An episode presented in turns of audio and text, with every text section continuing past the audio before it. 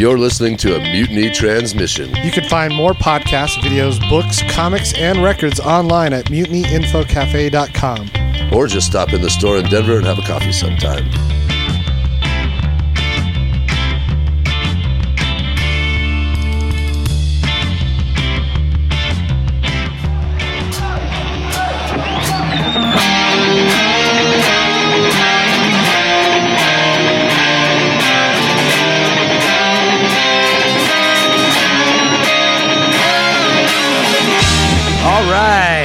Welcome to episode 109 of the motherfucking podcast. This is the official podcast of the International Power Rock Combo, motherfucking Ruckus from Denver and Chicago, respectively.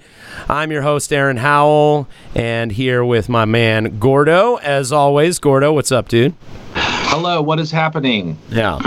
And uh, today we have a very special guest. He's a heavy dude. This is uh, a guy I specifically brought on to talk about an experience from his youth um, that is that is somewhat topical. But uh, we've had a couple very long, uh, very lengthy conversations recently, and they've led in all sorts of different directions. So I wanted to have him on just because the man has a lot, uh, a lot in his noggin there, and a lot of.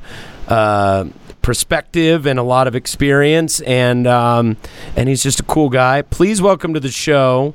Uh, if you've if you've ever been to one of our shows, you may have seen him up front, rocking out in a big yellow raincoat um, on a walker, just partying his ass off. Please welcome to the show.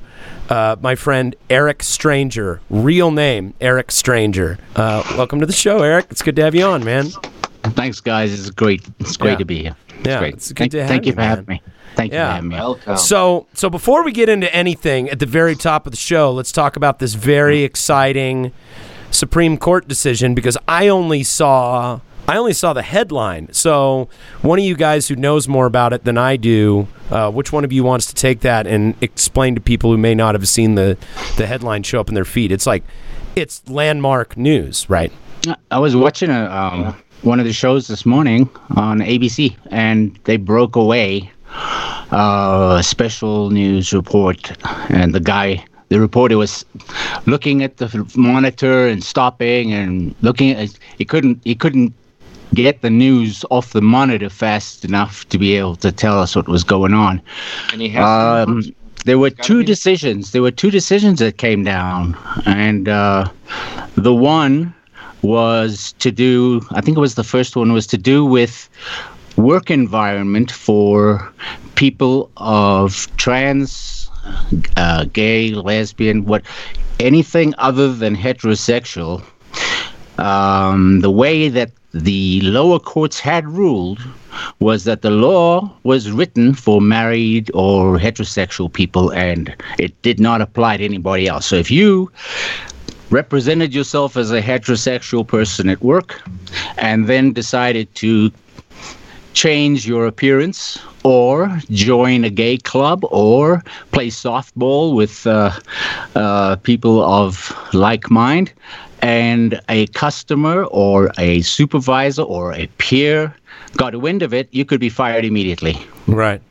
And uh, the Supreme Court turned it around, and six to three, with blew my mind. Gorsuch writing the decision. Uh, he's he wrote that back when they wrote the original amendment, um, there were no outed people that Right, right. that Congress would have considered, and now it's part of the general culture. So Well, I mean, there was ha- there was psych have to be manuals that considered it a, a type of like devi- just deviance. You know, it was considered the- like some form of mem- mental illness. Like this is like in the DSM, fucking two or three or something like that. Well, the, that's- the main thing to keep in mind, stuff. though, is that on the basis of sex is the basis of sex is one of the reasons that you can't discri- discriminate, according to this Title VII, 1963 statute, right? Right. So, the debate has been raging about what does sex mean. Right. You know, so they basically definitively came down on the side of LGBTQ. Yeah. uh, That's on that awesome. That's Solid. fantastic news. I mean, six to three in a conservative court. About that's goddamn time. Solid. That's solid, man. I It's mean, about goddamn time. Like my I knew dad it. said, sometimes you get good news.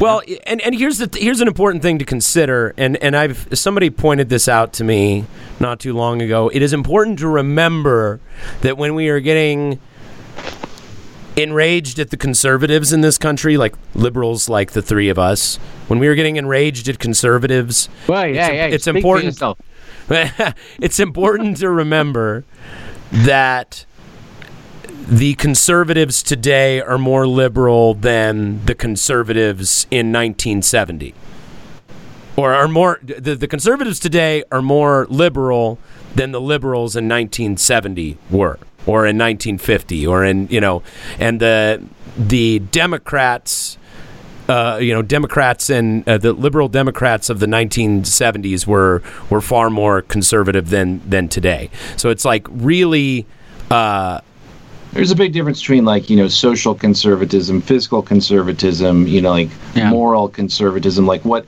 like where is that coming from? You know. Right. so Right, there's right. I don't know. There's a lot of there's a lot of room to wiggle around in there. right, I right, I go. right, I might go with more educated, more exposed. Definitely. right. Well, there's more in the world. There's more in the world today. Yeah. Yeah. You know, I mean, we just know more than ever. And it's like, I think we're edging towards a world where being LGBTQIA plus is just normal shit. Like that's what I would love to see is just get to a time when it's just normal shit and it doesn't matter any more than the color of your hair or color of your eyes. You know, I would love to see the I would love to see the same thing happen with race. I mean, that's the goal, right? Is to get to the point where it just doesn't fucking matter. And it's not even That something is- we that we, is true. like it's it like we want to get to a time when it's not something that we even have to have to have a conversation about because it's just your neighbors just do whatever they do and are whoever they are. That's fantastic news. I really I really hope that I really hope that it pushes us in that direction. So what's what's the other decision? Like you said there was two decisions that came down. Yeah, the other one it was much the same thing, uh, different case. Um, I think this had to do with this more of the social environment. Um, I oh no, the this had to do with a woman who was dead. Now she had died, um, but they carried the case forward, continued it, and she won the case. But I can't remember ex- exactly what it was. Very similar, but a little bit different in flavor. So, all in all, it just rounded out the whole thing to sew up all the seams, close up all the holes, and say, "There's no way out of this. This is now signed, sealed, delivered. We're gonna go with forward with this now, and uh, That's fantastic. stop, stop fucking around with us now. We're done it." I mean, there's just so many more important things to focus on. I can't. It, like Oh. it, it blows my mind that anyone would even fight it. That it ha- like has to be a debate. Are you kidding? I mean, this is this is going on in workplaces all over. Oh, of course it is. and- I know and it I is. Think, I think this this might be the direction that the, that we're going in. Is that everybody is reconsidering moral stances, where you stand. Who who has the right to make a moral judgment? And there are so many things that are in that place. Um, and as you, the, where you labeled conservatives are more to the side of, hey, that's a sin, we can't do that, or that's going to screw with my my way of life or my pocketbook. Right. We can't do that. And uh, on the other side, you've got people who have a more progressive outlook on life, who are more likely to say, and a, a fair outlook on life, more likely to say that's not that's not fair. Right. That's not from a human standpoint. None of this. You can't lock kids up in cages. You, Right. You, you know, you can't judge somebody on the color of their skin or on their sexual preference, and you can't go pinching some girl's ass in the elevator. right. Right. Right. You know. So I mean, Pretty all simple these stuff. Things, very uh, to you and me.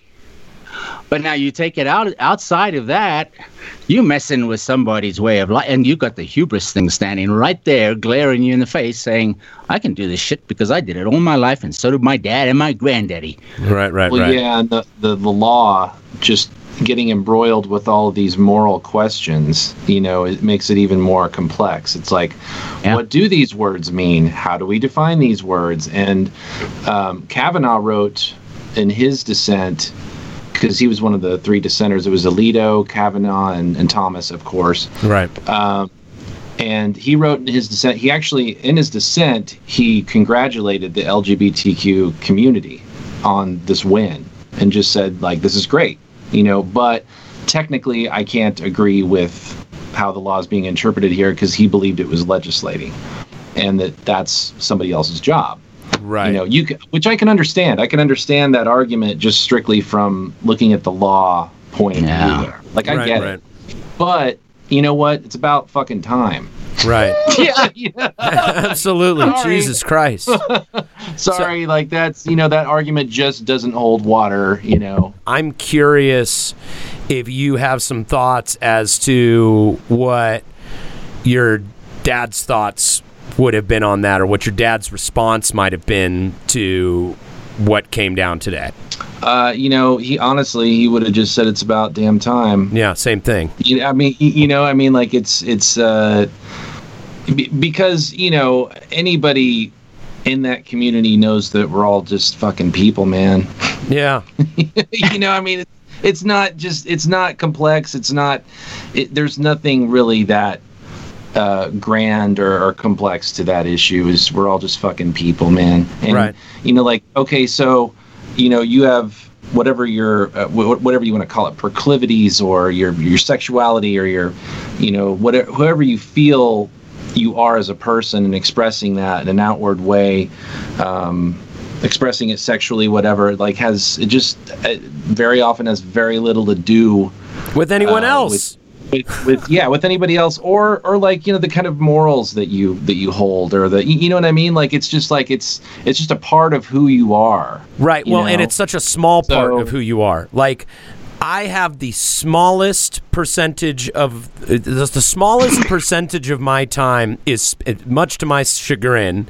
The smallest percentage of my time is spent having sex with my domestic partner. You know what I mean? It's such a small part of who I am as a human being, and it's such a small part. It's it's it's but one attribution in what makes up the vast mosaic of of an individual.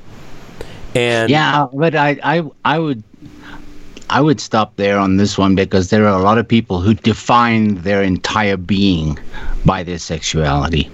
Their friends, the way they live their life, where they go, what they do, what they eat, what you know, what kind of movies they watch, what Right. what kind of music they go to, where they hang out. It's all defined by a like-minded crowd. well, So necessarily life- though, because because it, there's there because there's No, we've been embroiled. everybody. We've been we've been embroiled in this moralistic debate that shouldn't exist in the first place, and so people have formed entire identities uh, all over the spectrum with regard to who they love and what their like what their sexual preference is. Like especially like like we talked about heteronormative. Um, practices and things like that, Gordo, like uh, like heteronormative culture, like that wouldn't need to exist if there was no accepted each other fucking debate about it right in the Yeah. first place. that's the whole point exactly Yeah. like so you're so yeah i mean like in a certain way you're you know you're definitely defined by your sexuality because you're that by default makes you part of a counterculture right Right. like that's but that's that's the culture at large that's telling you how they're reacting to you know that's the hegemony of the of the larger culture is saying no this is not cool this and is that not. shouldn't be. That shouldn't and, be. that, and that's what It shouldn't that's the have to be. That's the part that that's that really just fucks me up you know it's well, like it's like the first. I mean, it's Pride right now, right? Like right now, it's Pride Month, Yeah. and the, hell the first time for this legislation to come through. perfect, right? and and yeah, yeah, yeah. Like I wa- I watched that um the life and death of Marsha uh I can't remember her last name um the the the trans woman in New York and uh, the first pride and the the riots and all that Yeah, stuff yeah. it's like the first pride was a riot man it's like Yeah, a Stonewall. whole- yeah, it started it all, and it was as a response to completely unnecessary and unjust oppression and moral policing that didn't need to fucking exist in the first goddamn place. So of course, of course, a counterculture sprouted up from it. You know, Well, and, but then and you know, to your point, Eric. again, again, that was that those were laws that were on the books. You know, homosexuality was you Was know illegal. illegal. So Well, like I said, know, in, in, in, in either like- the it's the DSM three or the DSM two. It's an older uh, version of the Diagnostics and Statistics Manual for uh, psych workers. Uh, PM, PMS was considered a form of like hysteria and mental illness. Yeah. You know, uh, uh, alcoholism and substance abuse were considered forms of hysteria and, and deviance, and homosexuality and um, and uh, and trans. I I don't even think they called it transgender. Then what did they call it? They called it oh transsexualism. transsexual or cross dressing or whatever they Yeah, that was considered a form of deviance. You know, it mm-hmm. was considered a mental illness, and so it like informed the whole institution, man, from from the bottom up. with this with this decision now, I mean, in this country, pretty much sews up everything. Should close the book on this from a legal perspective. How long it takes for it to infuse itself culturally is another story. But Right. if you go elsewhere, particularly in places in in Africa and some parts of Asia, oh boy, man, you can't you can't even You can get a killed n- for being uh, gay in Russia, right? just just a nuance of of If they uh, suspect you're gay, yeah. oh my god you're done you know so uh, this is something that is gl- it, think these things are global and it's a really Well, one of, and- one, of and- the, one of the things about globalism that really is attractive in that it's going to level the playing field for everybody and let the entire culture come to a, a, a consensus on on on these moral issues. We Right. would hope, so that everybody can practice what they're comfortable with within themselves Right. anywhere in the world. And if that ha- when that happens, oh, I don't think that's going to happen in my lifetime. I could only wish. Well, but that I don't know about that because, and Gordo and I have talked about this this before. Is like now we are transmitting culture and ideas faster than ever thought possible. No like ide- ideas rocket around the, the globe in a matter of a day. I had to I had to put a disclaimer in the episode of the podcast we did with Jonathan Snyder that we posted after the media blackout because so much had happened in the media cycle, so much had happened in the discussion that there were points in our discussion which had been rendered irrelevant. I mean, I can't cite any specifically right now, but there were things that we were talking about that had completely changed. That is how fast ideas just uh, make it around the planet. So we could see some major things still in your lifetime, Eric. I mean, you got a ways to go, and you've already seen a lot yeah. happen. you know, and and uh, and yeah, I mean, it's just it's that's fantastic news. It's fantastic, amazing, beautiful, wonderful news, man. I mean, people people shouldn't have to just fight to be who they are. You know, life's hard enough. Yeah. We got we, we've got we've got enough inherent challenges just being human beings trying to survive in nature without being consumed and eradicated by it. That we, we don't need to be shooting ourselves in the fucking foot, man. It's like that I mean that's a beautiful thing. I'm like I'm getting a little emotionally overwhelmed by it. It's very it's a very beautiful thing. One thing that Americans are good at, you know, and this is debatable, I suppose, is or one thing that we've always excelled in is exporting culture. And I think that by us leading the way of normalizing LGBTQ people, like that is going to change the way some other people around the world think about it. I would hope so.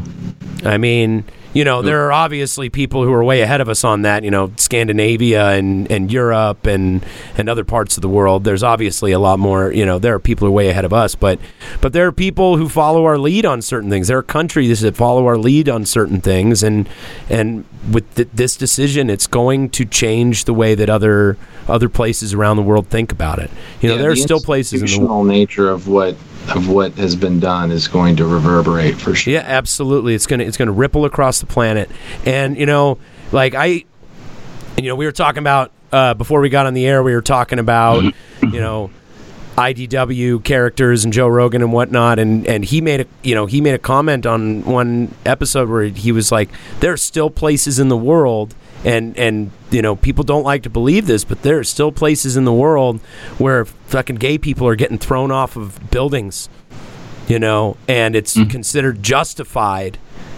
mm. because it's an it's a it's an honor killing or it's you know it's it's it's a it's a moral religious issue you know? That shit's still going on. And i really am hoping that moves like this set a precedent that acts like that just completely fall out of the human acumen I hope so, man. yeah, I really do. Eric, I wanted to talk about the main reason I brought you on is because you have loosely mentioned before in conversations that we've had about your youth in activism. And uh, so, why don't you start out by telling us where you're from and and about what period of time you lived there? So I was born. I was born a little white boy in Africa, Right, right. and uh, I was born in South Africa. Grew up there. You talk about white privilege. The society I grew up in wrote that book, and it's it was something that, that at a very young age it didn't ring didn't ring right with me. I'd questioned stuff and was always brushed off. This was not something even to be discussed. I mean, it was just, you know, Can you tell? Can Yeah. you tell the people who don't know what uh, what what year you were born? Like uh, the decade, the like the time period that you grew up in South Africa. Oh, I was born in the late fifties. Grew up in the. You know, I was a young man in the sixties. I So watched uh, apartheid was very much alive and and kicking in South Africa at this time.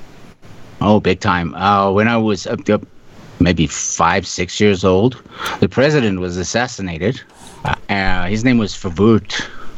He was probably as close to a Nazi as you could get. Holy shit! And from there, it just got worse and worse. And then What what did you say was the name of the the the president that was killed at that time? Verwoerd is Verwoerd? V- E R W O E D. So was this was this pre-apartheid or was this during apartheid? Is this what precipitated apartheid? No, this is probably right in right at the height of it. Oh, right Yeah. at the height of it, he was assassinated. Okay. Yeah. yeah. Okay.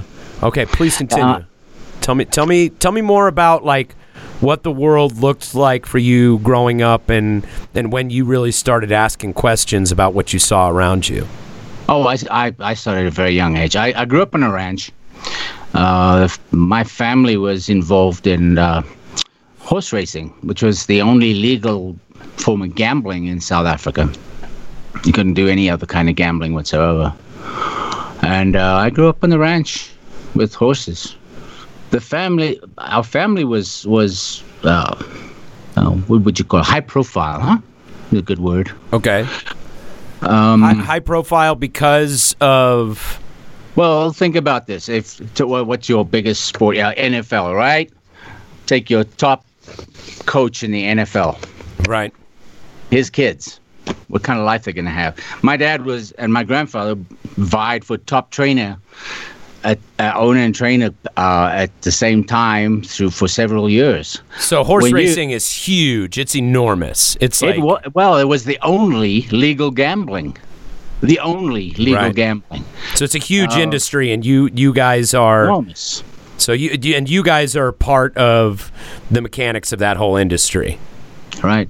You, you don't have a lot of exposure to the outside world. Uh, we, were, we lived in a uh, the the farm was had a 12 foot fence all the way around uh, with big gates on it and stuff. It was high security, and this is back in back in the 60s. It was kind of um, a big deal, but yeah, I I didn't see a lot of other kids much, and my friends were the grooms.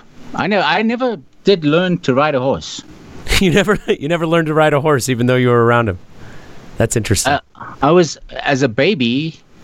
I'd wake up at four o'clock in the morning, and that's you know the time first string goes out. So my mother would hand me to my dad, and my dad would take me off to the track. Uh, he was he was watching the horses, so he'd give me the groom, and I'd sit on sit on the horse and just like nod off, and that would that's I never learned to ride a horse. It was just just a mastered it at you know in infancy, I guess. so, but these were my friends. These guys that looked after the horses. These guys that worked the farm. And there were there wasn't a white person among them. They couldn't do the things that my parents' friends did. They couldn't go to the places that my parents' friends. They couldn't shop in the same places. Couldn't go to the same liquor store. Definitely couldn't go to a movie. I, I, here I am as a little kid asking why, and could not get the answers. Uh, when I started getting, uh, I'm an old fart now, but the the term is woke, right?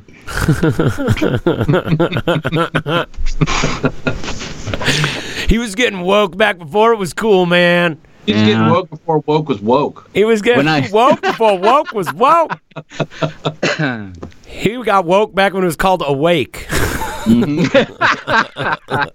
Yeah, Wait. you know, I got myself into a lot of trouble at a very young age. I mean, before I even hit high school, I was, I was fighting with other kids at school because, you know, teachers, teachers didn't like me very much. So what much. were what were you fighting about? Like what were you what were what was behind your acting out? Was it did it ha- was it completely unrelated to these relationships you had with the the grooms? No, because uh, you know, uh, they were not. They they were there by the government's decree on a visa, a work visa. Uh, and under this, the contract of their work visa, they're not allowed to have any children in South Africa. They had to return to what the government had uh, declared their homeland, which was a separate country within South Africa's borders, which is absolutely stupid, ridiculous, and uh, just a ploy to bypass the laws uh, from an international perspective. They wanted to keep South Africa white, so they created a host of smaller countries. Now, there are two countries. There have been for uh, ever, uh, still are. Now there's a couple of others, but they they are no, actually they're not within the borders. But Swaziland and Lesotho Okay. are two countries, kingdoms that have been there forever. Uh, but then they they created Gazankulu and they created Venda and they create these little pieces of land that they put a arbitrary border around. Uh, like a reservation. Uh, yep, exactly. And said, "This is your country. Yeah, you can go there. You can do whatever you want in your country." Now, what it did do was it managed to bypass the international sanctions that were put on them just before apartheid fell. So what what are these sanctions? What were the sanctions that that they had? Oh, this was uh, okay. From a music perspective, musicians wouldn't play in South Africa because they couldn't bring their black musicians with them and stay in the same hotel, go to the same restaurants. So they said, no, no, um, until you change your policies, we're not coming back. But there were Right. still a lot of musicians that did come to South Africa. So they created these little stands, right? And I don't know, you may have heard of a, a, a casino complex called Sun City in South Africa. Yeah, No. I was just about to ask you about that. Yeah. Yeah, that was their that was their mechanism for getting around that because now that was in a different country, right? So now musicians could go play there. It's just outside of Johannesburg. I mean, you could drive there in a couple hours. But that became like a, that. That was like a political thing to say, like we're not Mhm. even going to play Sun City. Like we're not going to do that. There was a whole. Oh, that afterwards, when when people started to realize, hey, wait, wait a minute, this is this is still South Africa. What are you talking about? Yeah. And then they said, oh, well, you know what? Now you can take your Sun City and shove it up your ass because we're not dealing with that either. Right. And that that was um, um, Stevie Van Zandt who started that. Yeah. Started that movement. Stevie Zan- Van Zandt from Lynyrd Skynyrd? oh, uh, Springsteen. uh, Springsteen's band, Little Steven. Springsteen's Oh, band. okay. I was thinking I was thinking it was like Ronnie Van Zant's brother or something like that. Sorry. Sorry, sorry, sorry, sorry. Yeah. Okay. So so uh, tell tell me more about tell me more about Sun City. What is that? That's like so they make like these little like reservation spots where different rules apply so that they can still enforce apartheid in the broader country of South Africa, right? Yeah, yeah, because then what they could say is, you can work out here in Johannesburg, but only you got to go back to your country if you. Oh, you know, okay. Right, right, right, same, right, I mean, you know, it's the same way as a visa works anywhere else in the world. You, Right, right. You can visit for a certain amount. You get a work visa. Um, but this was this was not internationally endorsed at all. Oh, I of course mean, not. Right. everybody saw through it immediately. Uh, I actually, I was in uh, my senior year at high school, and um, one of my teachers figured I was. Uh, he, he always picked me for these weird, odd things. I think because he, he uh, because I always had an argumentative way of dealing with stuff, and I saw through the crap. Uh, there were 40 of 40 kids that were picked from school districts throughout South Africa to go on a bus tour of six or seven of these countries. And we had to write an essay afterwards, which was to be published in the uh, the SABRA book, which was this SABRA, South African Bureau of Racial Affairs. And they published this document every month or so. It's like a propaganda manual for like this is this is like why apartheid works. This is like what we like this it was it the government's way of basically being like, look, even the little kids understand how it works. What did you write this thing? Did you write the? Pro- Well, I mean, immediately when you say something like Yeah. that, it's just so obvious, you know. Like no I had, kidding. Yeah. So so I get on the bus. no kidding. I get on the bus and I go with these, uh, and there's two two buses. One's got all our luggage and food and whatever, you know. And I tell you what, these places are beautiful. Right. I I mean, they really are nice. Well, where they took us to, you know, beautiful, really nice hotels to stay in. Uh, the people It's like a resort wonderful. on a border town or something like that. Yeah, yeah, yeah, yeah. Um, a lot of the industry that we saw, that was crazy. Because the, the able bodied people were working in the mines and in industry in South Africa on visas. The people back home in their countries, uh, well, well, no, no, they, were, they couldn't make money there. If they were able bodied and able to work and make money, they'd go to South Africa. So who's left behind? So we were taken to factories that employed the blind, the disabled, you know, the, the, uh, uh, people that really would not get a job in South Africa. Right. Wow, the stuff they turned out was absolutely, ma- I mean, blow your mind at the time because you see people making baskets with their feet, Right. which is, I mean, it, what do you, where's the market for baskets? You know, Right. Right. Right. uh, how you uh, how you going to support a country with baskets? So uh, I I got back and I also asked a lot of questions when I was there of the people, our hosts, as to how their administration ran. How they, they really didn't have a clue. I mean. I mean, the, the, the South African government had set them up and said, "Do the job, and if you need help, just call us. We'll tell you what to do." Right. I, you know, I run a. You call it a country? I mean, you know. So I got back. I wrote my little piece, and uh, How old are you when you wrote this? uh, 15, 16. 15, 16. Okay. They sent it back. They sent it back and said, "You gotta, you know, change this. Do it. Do it again." So why, So- what, what what was the content of the what was the content of the essay that specifically rubbed them the wrong way?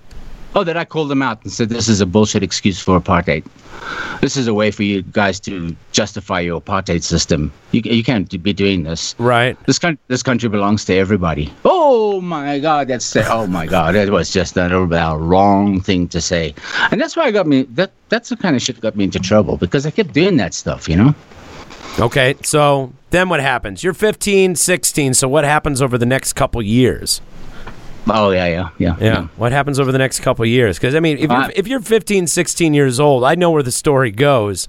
So a lot of shit must have happened in that little one to two year period. What what's going on? Well, no, this th- one t- this has been going on since I was in middle school. I mean, this you know, so when I left when I left school when I graduated, I kind of wandered around and decided to do a little activism stuff before I went off to college.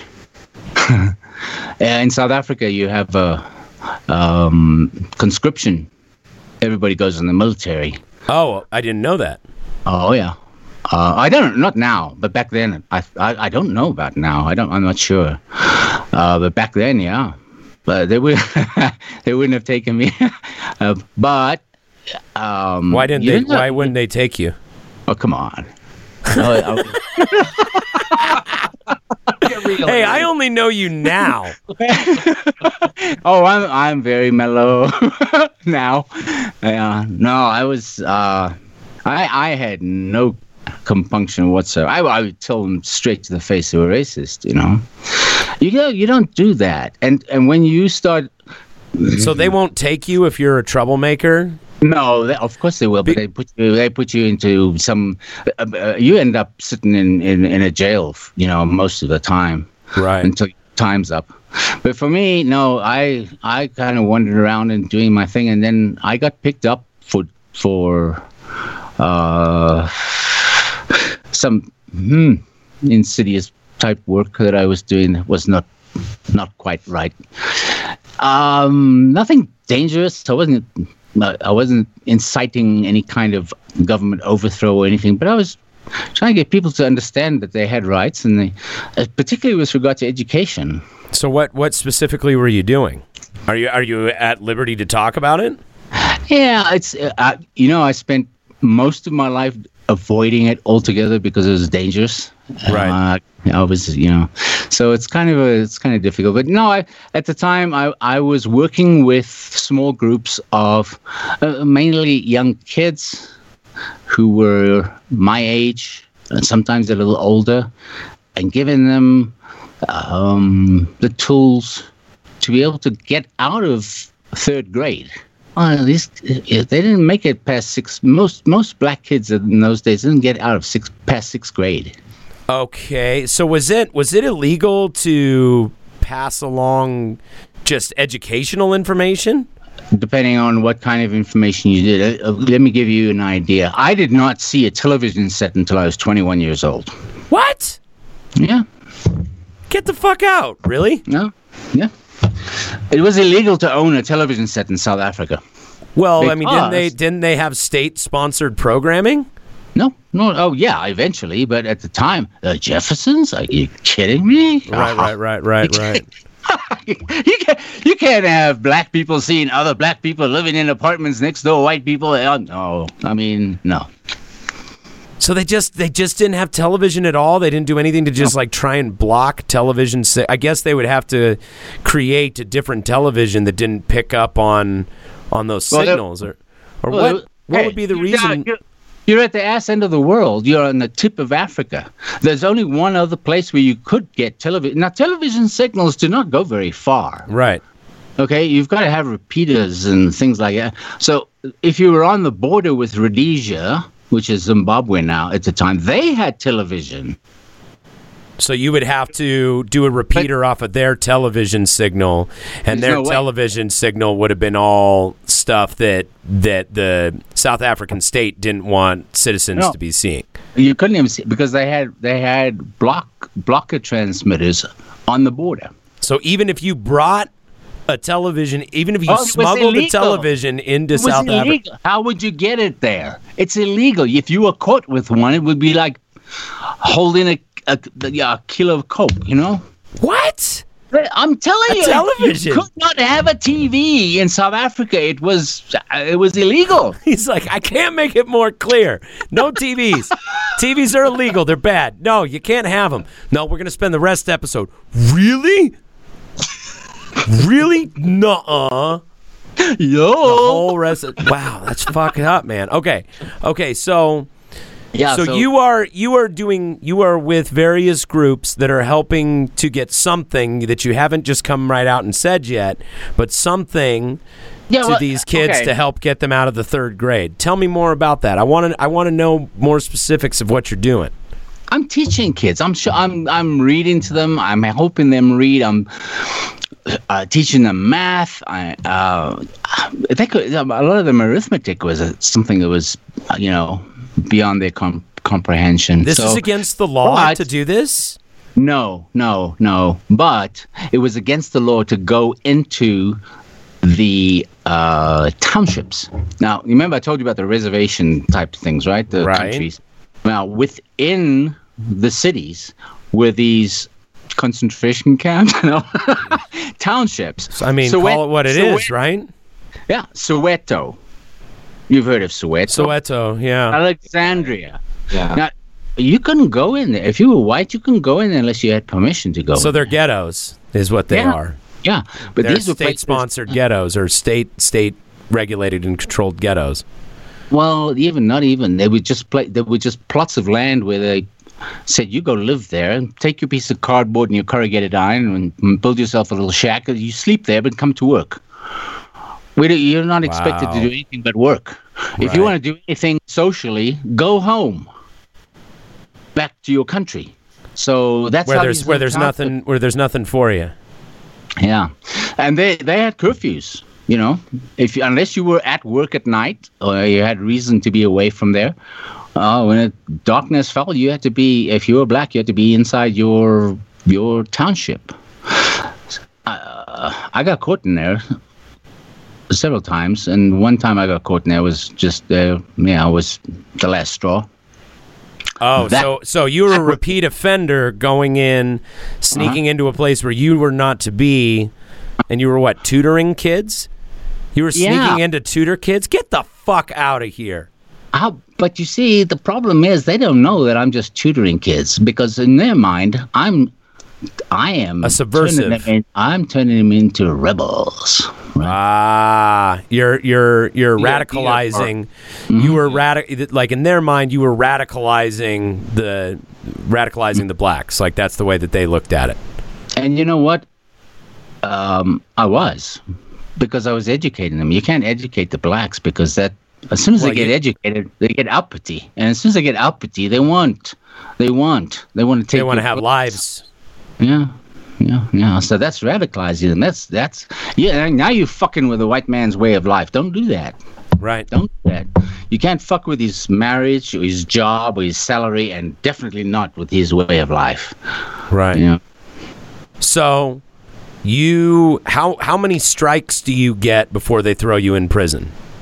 Oh, I don't know. Yeah, I mean, it depends who you get. I mean, you know, it's like here. How many how many times do you fuck around the with the police before you get shot in the back in the back for driving? Well, black? no. So I mean, you specifically. Like, me. like Me? how many how Oh. many times did you get caught before you got arrested and Well, and actually sentenced? the, the third time I got I got taken away and sent to Pretoria, locked up, and I was in there for mm, about six weeks before they sentenced me, and I got um, they gave me um, pretty much what they give me for not going to the military.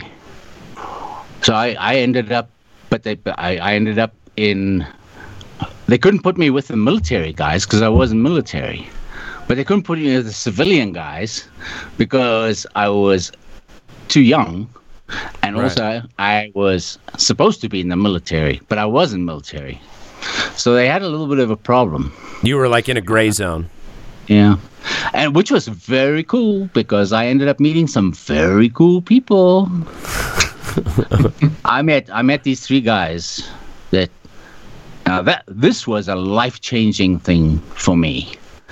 These were guys that were caught in Angola by the South African forces and they were Cuban uh, soldiers that Castro had sent to fight against the South Africans, and they got taken prisoner of war, and they got locked up. And they were, and the only place they could put them was with me.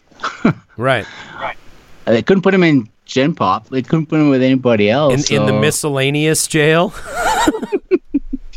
I ended up with these three guys, and I actually ended up having. Uh, I, I was. I ended up learning Spanish, which was really cool. Um, Oh, that is really cool. I wish I could see them again. That would be. I really do. I wish I could see those guys again. How Particularly- long? How long? Uh, how long were you locked up for? Fifteen months. Fifteen months. Mm-hmm. For getting caught three times, sneaking into a township and and tutoring black kids. Well, there's, there's that, and then there was also I, I yeah. As soon as they said, "Well, we'll just put you in," you know, sign you up in the military, I said, "Well, hell no, that's not going to happen." They went, "Oh, now, now I've got all the shit that came down." Oh, they're same- like, oh, you're refusing. Eh. You're refusing your. You're refusing go. conscription, like you're a deserter as well, and and they probably looked at your long record of troublemaking behavior, and I'm sure they had all kinds of official sounding charges that they could just affix to to your I- attitude. I was had a little bit of a rep, you know, and uh, mouthy. I'm sure. get you in trouble real fast. So yeah, and it was uh, yeah, it was an experience. That was something. That was yeah. Um, I did spend time in solitary confinement, which is not a fun thing. Tell me about I- that. Solitary? Yeah, tell me about tell me It's about what your experience. Yeah, It's quiet and it's dark. And there's no light, and or the only time, the only way you can tell that a day is going by is this tray slid under your door. like pretty much exactly what a solitary confinement montage looks like in a prison movie. Like Pretty much. Pretty much, yeah. Yeah. Except that that goes by in about five, 15 minutes, you know, over 90 minutes, and you walk out and go get yourself some popcorn. And now this went on for long months. Not good. I broke, I had my nose broken, um, my skull cracked. by guards. Yeah. Holy shit! No, they, I symbolized everything that they stood for. I symbolized the anti that. Well, and I'm sure I'm sure they viewed people who grew up with your background and who still, you know, kind of I'm sure they looked at you as being ungrateful to a degree. You know, they probably had Oh, yeah. they Oh, they yeah. probably had an an especial amount of contempt for you and people like you because you were on what they considered to be the sweet end of the deal and you didn't want it and thought it was uh, reprehensible and were wagging your finger in their face about it and I'm sure I'm sure they had the utmost contempt for you and those like you Would, is that fair to say do you think Yes, yeah. Yeah. There were uh, there were uh, a lot of other other religious conscientious objectors in there too. right I didn't Uh, fit. there was a lot of I didn't- religious conscientious objectors like like like uh like white religious Yeah, yeah, yeah, conscientious objectors yeah. But you get them in every country in the world where they won't Right, right. do, you know, where there's military conscription. Um, what do you do with them? You put them in for the same amount of time that they would go to military service. You'd stick them in a prison or in some kind of a thing. But I didn't fit with those guys well. They, out of here man I went on a lot of work groups with them. I did a lot of stuff, and but it's it, it's yeah they have their own their own code. Yeah, I went I went to uh, I went to meet these Cuban guys because the Red Cross were the only ones that knew about them, and me. no, nobody else even knew that they existed. nobody else knew that they were i like in the prison they just kind of got thrown in there and and just left to Yeah. rot They were top secret, man. Top secret. holy shit And the reason they I with me, I wasn't getting any visitors. So I couldn't tell anybody, you know. And my mail, everybody's mail was you, you, your mail was read top to bottom, in and out. So yeah, there was no way I could get out the, any news that these guys were in there. Not that I knew who to tell that anyway. you right know, who would you tell that to but to me, it was just cool that I had a couple of you know uh, a couple of good friends there. Now, I say a couple. The one guy, he was a sergeant. He was, I, I believe, he was a school teacher. Uh, the other guy, oh, he was a very bitter man, very bitter, very bitter man. He was a mechanic, an auto mechanic uh, by trade, a mulatto guy, and he'd lost his arm in uh, an explosion when he was taken prisoner. So there was his career gone. He was not a happy happy guy. Right. And then there was this other guy who was uh, Killed. He lost his arm in an explosion in, in Cuba. no in Angola. Oh, in A- Angola when he was when he was fighting the South well, Africans. Actually, I think I think it might have been Mozambique, Angola, Mozambique. I say Angola because that's where most of those forces were. But yeah, um, but this other guy, Carlos, I, I believe he was a vegetable farmer. He had the most infectious laugh and such a sense of humor for a guy who's locked up in a foreign country where they speak a language he doesn't understand and they yell at him and tell him he just laugh at them. I just he'd find this hilarious. He taught me a whole different way of looking at life. How This long had these guys so- been in there by the time you got there? No, I was in there when they arrived. Oh, so they were still in there when you left, and then you Oh, yeah. like that was the last you ever heard or saw of, of them at all. Yeah. Um, it was they were there about six months before the world got to know that they were there. And I think it was about three years later that they were swapped. The three of them were swapped for eight South Africans that had been taken POW by the Cuban forces. Wait, like, are there articles that we can look up about these guys? Probably. They were still locked up when when you left. So, um, so it was it wasn't that they they stayed in prison. They were released years later, is what you're saying. Like the Uh, Yeah, I believe so. I I I believe so. I don't know. I'm not sure, but I've heard. The one guy's name was Ezekiel. The other guy's name was Roberto, and the other guy's name was Carlos. what happens after you get out of prison? I go to school. You know, I start. I go to school and uh, start working. Take uh, you know, I'm a professional. I work, but in the meantime, I'm. I learned my lesson, and now I'm. I'm if I'm going to do anything that that is going to get me in trouble, I do it where I'm not going to be found. I'm Right, right, right, right. Stop Yeah, that- taking stop taking as as big a risks as uh, as you were taking before. Mm-hmm. How did being in solitary confinement? How did that change you? I, I pretty much live alone and am fairly reclusive now. A lot to do with my condition. Right. And I can deal with that. And I'm comfortable with that. This lockdown stuff that happened, that drove a lot of people nuts. I mean, you got people that are going crazy just to get out of the house. Right. To right. me, there's there's men- there's me- mental health issues. Like people are experiencing forms of derangement from being locked up in their houses and stuff like that. huge problem huge Yeah. problem to me welcome to my world that's how i live to me it's it's never been a difficult thing because and i think because i got used to living with myself Right. comfortable comfortable in my head not right. Needing to be uh, socially involved Right. And is It's that nice. has that affected nice. has that affected your relationships in life? like yeah I, I would imagine so yeah i haven't had uh, um i have a child right. but Oh, so you've been in the same room as someone yeah at I've least been- for a little while. I've been Doesn't married. take long, trust me. seeing a lot here about um, see South Africa released 12 Angolan and three Cuban soldiers in exchange for 26-year-old South African Sergeant Johan Papenfus, a rifleman who was captured in Angola May 4th near the Angolan Namibia border. So that was 1988 or 89.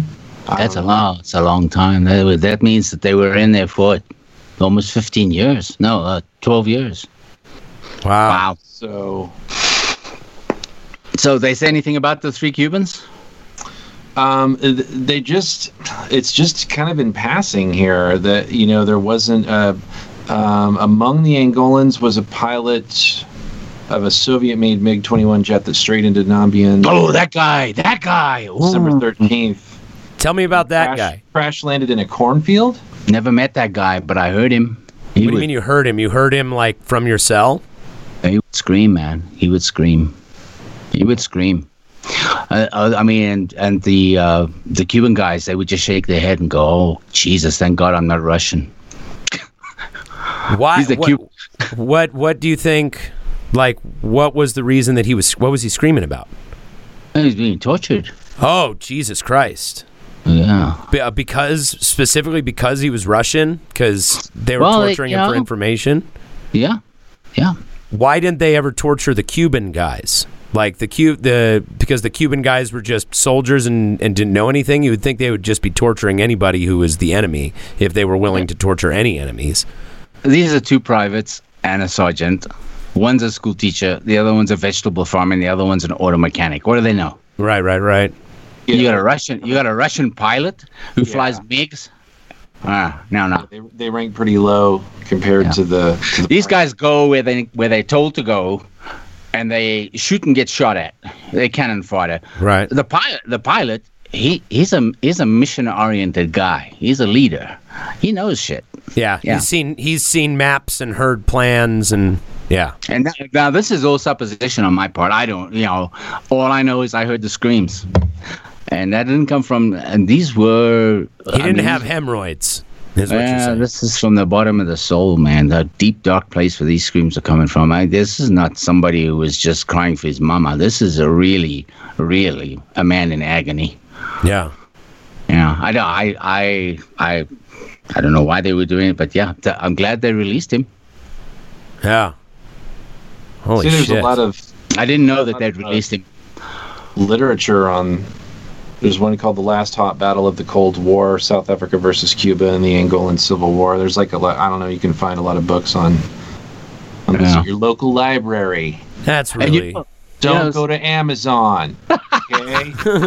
whatever you do. Sorry, Jeff Bezos. I tell you what, though, now in South Africa, you go to a hospital for care, your doctor is going to be a Cuban guy. Cuba, that's, uh, South Africa is one of their major exports for their doctors and medical people. They have some of the best schools in the world in Cuba. No way. Oh, yeah, no Oh, yeah. kidding, man. And they all go, and they all go work in South Africa. got to understand, Castro set these guys up with education. I mean, the revolution in Cuba was there were things you were going to be guaranteed, and then education was one of them. Healthcare was another one. You know, these Right. guys stay healthy and they are well educated. Uh, where are you going to go when everybody's a doctor and you're all in minimum wage? You know, Right. so uh, South is a nice market. It's a nice, it's a beautiful country. I mean, it really is magnificent from a geographic perspective. From God, that's got to be so crazy growing up in a place where you make minimum wage despite being like among the upper I mean i in a system like that they would have to be in at least like the upper 80th percentile of educated people on the planet, right? I would imagine. I don't know. I've never been there. I would wish I would imagine it's I- on the I'd high end just I would love considering. How few like how many countries don't have access to edu- like how many people don't have access to education if you even prioritize education like that I mean it's got to it's got to place Yeah. you in the in the upper percentile I can't imagine like being that educated and making fucking minimum wage and having to like go to South Africa to be a, a doctor and Well, they don't just go there. They go all over the. I oh mean, they go all over the place but the place. Yeah, yeah where where you know they're accepted as even Canada. They don't come here. I mean, they did. They don't come here any longer. Well, Other- well, other they don't, and they don't, they don't come over here because we Because don't recognize education from other other No, countries, right? Oh, we do. Well, but what what about cases where you have like a guy who is like a biologist in Mexico and he comes over here and has to drive a truck or something like that? Ah, you get biologists from Mexico. You watch PBS. How many of those people from all over, from Lima, from you know, people who are studying frogs and shit like that, they come up here and they they working in some of the. the Well, the right, top- but don't don't don't they have to don't they have to pay in and get pay pay in and get an education from or an accreditation from an American institution to be recognized? Oh, you if hear- you're if you're at top of your field, I'm pretty sure your accreditation is is is you know a shoe in. I mean, if you if people if you well know if you've written the right papers and you've you've got um, the right research that's been done and your your name is well known, you're going to be accepted anywhere you go in the world. Well, but now, I as just- far I as just Cuban, know I- as far as Cuban doctors go, I mean, those guys they they really are. Um, some of yeah, the best in their profession. World class, yeah, yeah, But they don't. They're not well remunerated. I mean, they really. But that's the way communism works, right? Right. Uh, you do what you are skilled at, and uh, if you are very good at hauling trash, you make the same amount of money as somebody who's very good at stitching up people that have got that have been in an auto accident. You know.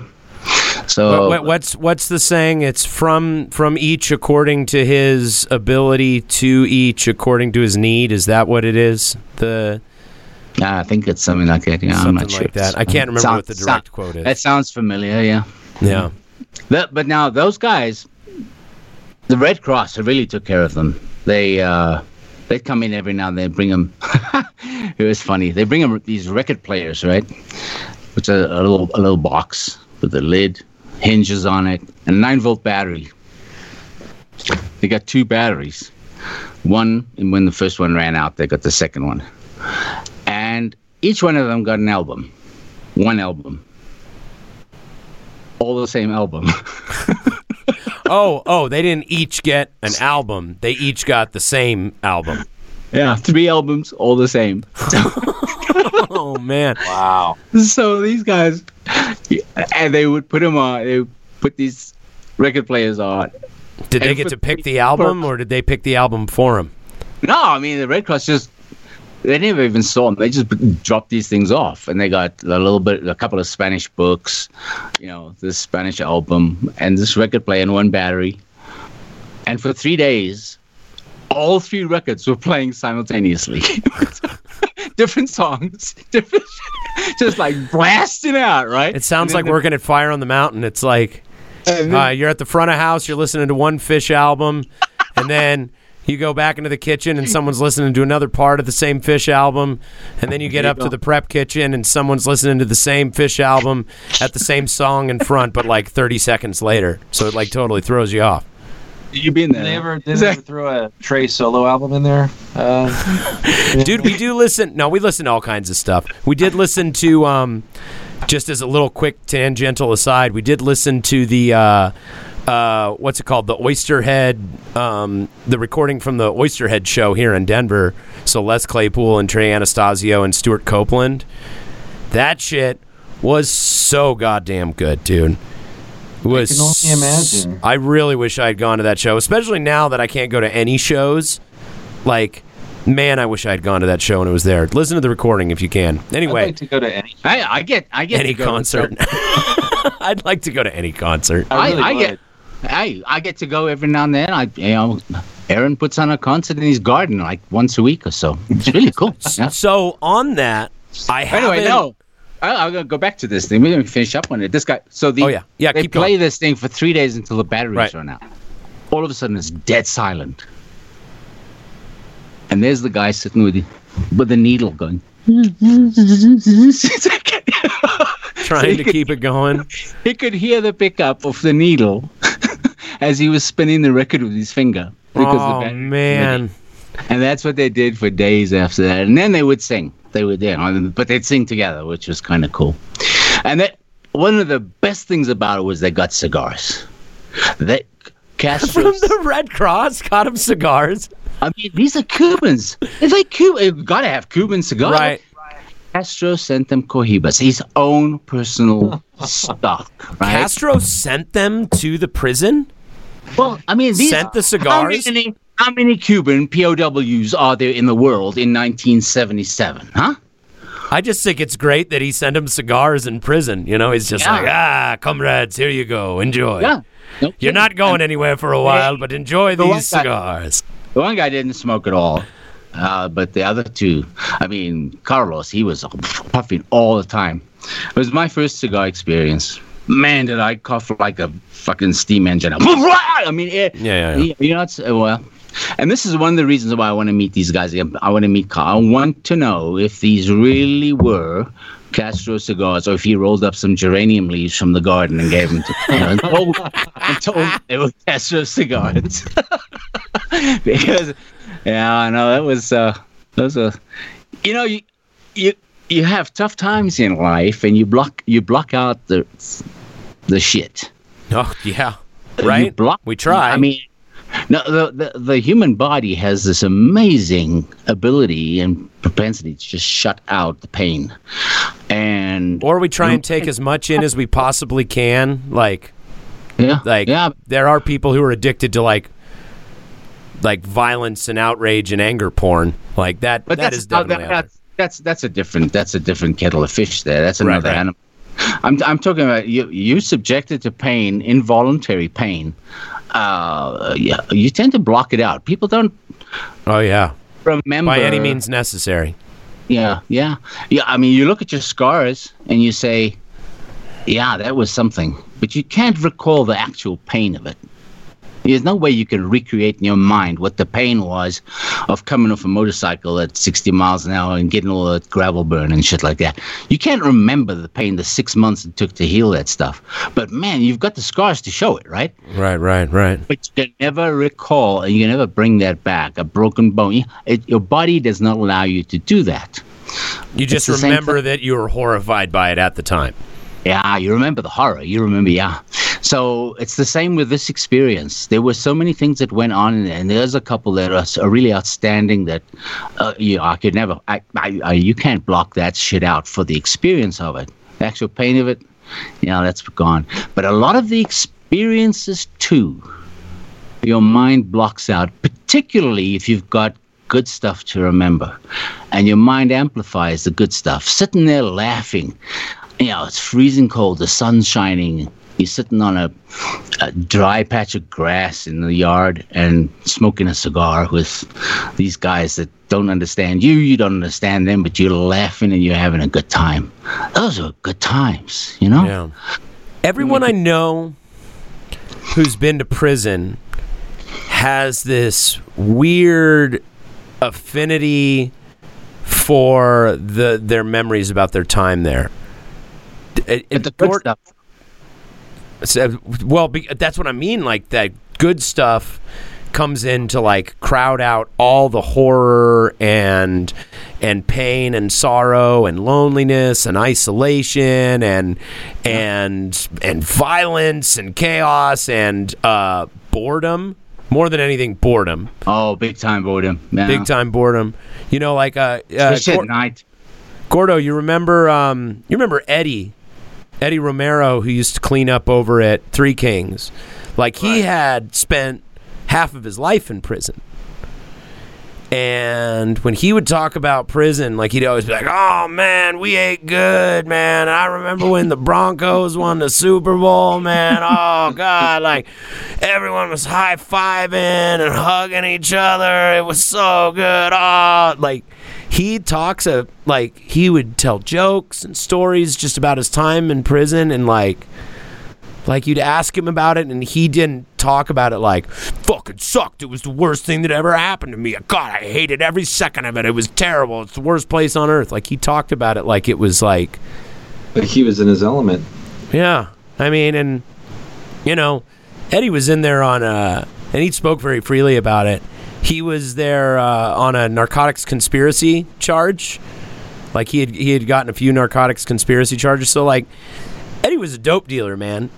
You know, he was running drugs and and being a thug and doing what he needed to do. And when he talked about prison, man, he just talked about it like it was it was life. You know, it's crazy. It's crazy, and I can't I can't imagine what the reality was like. You know, in real time. You can't talk about that stuff. You spent enough time in that. Right. you spent enough time in there. You, you know, you don't want to go back there. So, if you're gonna have any memories, you're gonna bring back the ones that that brought you a little joy, that gave you a little hope, that gave you a little sunshine. Right. When you ne- when human beings we have this tendency to narrativize our life. we recoil at the thought of parts of our life that seemed like completely meaningless chaos and anguish. You know, so we try Yeah, to we try to put them in some way where they make sense in the context of this larger inspirational story. So I had a I had a question for you. When you were incarcerated there, did the the people that were in there for conscientious objection, like what was their faith background? Were they from various different backgrounds, or were they Generally, Jehovah's? I was curious about that too. Jehovah's Witnesses? hmm Oh, I forgot there was a lot of Jehovah's Witnesses in Africa, huh? Well, uh, all over the world, but yeah, yeah, Yeah, they get around. There's a lot of Jehovah's Witnesses in the world, man. get around. Dude, exactly. They're knocking on doors, man. They know how to get shit done. Not anymore. Yeah, right. well, now they just circulate their they circulate their newsletters and stuff like the Watchtower and um, the the Great Conversation. What is that one? I have a book on my shelf somewhere that was given to me by a Jehovah's Witness. I've never read it, but I kept it because I was like, it's like this is something that I'm definitely going to want someday. Is just to be able to like ransom pulls it off a shelf and goes, "What's this?" And I go, "Oh." A very, very passionate man gave that to me. A very passionate and ill-informed man handed me that book and and seemed very excited about it. I meant to get around to reading it, but I never did. but to him, it just seemed like if I didn't read it right away, the the whole world was going to end tomorrow. well, it sounds like it is, right? Real page turner. Yeah, yeah, yeah. yeah. Right. Uh, yeah. So tell so Eric, tell me about because this is this is something that jumped out at me when when I first started talking to you and you were telling me about growing up in South Africa and you were telling me about apartheid. You mentioned I I, I asked you um, if just kind of offhand if you had ever met Steve Biko. And you you you weren't like tight friends with him or anything like that, but you did No, no, meet no. Steve Biko, right? Can you tell I- me a little I- bit about the situation that surrounded that? Yeah, I, I I bumped into him. I, I can't say I knew the guy, but uh, you know, I I had met him, but uh, we weren't friends. We weren't colleagues or anything. But um, I try, I like to travel around the country. Hitchhiking in those days was fun to do. Do a lot of that. Um, when I was in college, we well we had a little club, our calculus club. On Sunday nights, we'd have rolling parties, and when somebody had returned from a The calculus club parties, man. oh, you ain't partied till you've been to a calculus club party. well, let me tell you, they they had these cigarettes, Mills cigarettes, which came in a in a tin box, uh, you know, um, metal a metal flip top box, Right. and uh, so we'd roll up our joints and stick them in there. But whoever whoever Fucking that, club, man. whoever had uh, Woo! that week would take off for Yeah. for the Transkei or for uh, um, uh, a Ciskei or somewhere and come back with a couple of like king super bags of of bud and we just have it out on the table and we'd be sitting there working out our shit and just rolling and rolling and we'd pack out our mills boxes for the week According to my calculations, we're gonna get lit tonight, motherfucker. but uh, Oh. yeah in the process i you know you you you end up in a dorm somewhere at some college you know and uh and, this was before before i went to school. So i was you know i was i was a kid man. And i was just hitchhiking around. I wasn't out looking for weed at that time but i was just seeing the country. And uh he was at a a, a a, a, a group, a party, a gathering of people, and just said hi. You know, about it. And then when I was in prison, he died. Yeah. He was assassinated. He was killed by the police. He was put in the back of a car and driven like a thousand miles and uh, just bouncing around in the back of a car in a suspension, like on a trailer type Yep. back. And Yep. he was beat up, and and they said, oh, you know, he died of a heart attack or something. But he, Yep. Oh, he was he was beat to death. No, For those, I- for those who I don't know who we're talking about, there's a there's a really great film about Steve Biko where uh, Denzel Washington plays him, and the movie's "Cry Freedom, the My Beloved Country." Is that what it's Cry called? the beloved, Cry the beloved country. "Cry the Beloved Country." Country. Yeah, that's what it's, called. a it's a it's a book. Yeah, and I don't know if that's about Biko though, but he may have been Cry the oh no, that that that whole movie was about Steve Biko. Was it that? Oh, It was no. about it was about No, Steve I- Biko and the um and the journalist he was friends with, who was um who was a white who was a white guy in uh, during apartheid and was covering a lot of the was covering a lot of the the activist work that was going down there. I believe I haven't watched it since I uh, haven't seen decades now. I watched it in world history or or something like that in in high school. Mm. Yeah, but uh, but yeah, Steve Biko, man. There's a yeah, there's a great I did I did work with a guy. Um, my, my aunt. Um, she she she owned a record company, a production publishing company in South Africa. Pretty successful one too. She had the Beatles catalog for the Southern Hemisphere, which is kind of cool. She had this guy working for her. His name was Leslie. Leslie was a very cool dude, very quiet, reserved, and in pain. I mean, he was a young man, and he walked like I do now. He'd had a lot of bones in his body broken. Um, they tried to break him, and yeah, he didn't talk much about it. And nobody really. Uh, this is the one thing about things inside. Nobody said what was going on. Nobody talked about anything. And Right. unless you, you know you were really close with somebody and you were working on something but other than that no you, i mean it's not something you typically spread the word on. I mean i Because rocking the boat could be a matter of Uh, life or death, right? no shit ask me. Yeah no. Yeah, yeah. so anyway so leslie had I- i mean he'd had several bouts of with the police and whatever forces were. And um, i actually spoke with my aunt a couple weeks ago and i asked her i said what happened to leslie? He, he, he was disappeared. He didn't show up for work. He's a production assistant that you know I mean, he just didn't show up for work one day hmm that's not like him. Didn't call no nothing. Second day well third day her and some of the others went looking for him. His house had not been obviously not been even lived in for a few days. Nobody knew where he was. Neighbors hadn't seen him. Just gone. Just gone. Yeah. never heard from again. That's the kind of shit that went down. Leslie was an activist. Leslie was like steve. Right. Now I knew Leslie.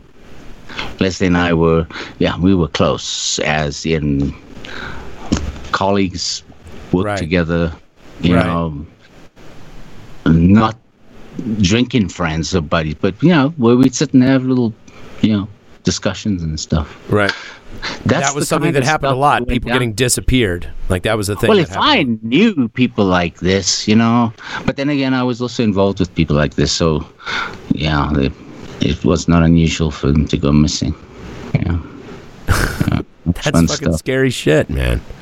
So, um, this is you know probably a little off topic, but I was just kind of curious, Eric, what uh, what kind of music you you listened to when you were being brought up in in South Africa, like Yeah, no, that's that's that's a what were your- relevant question for sure.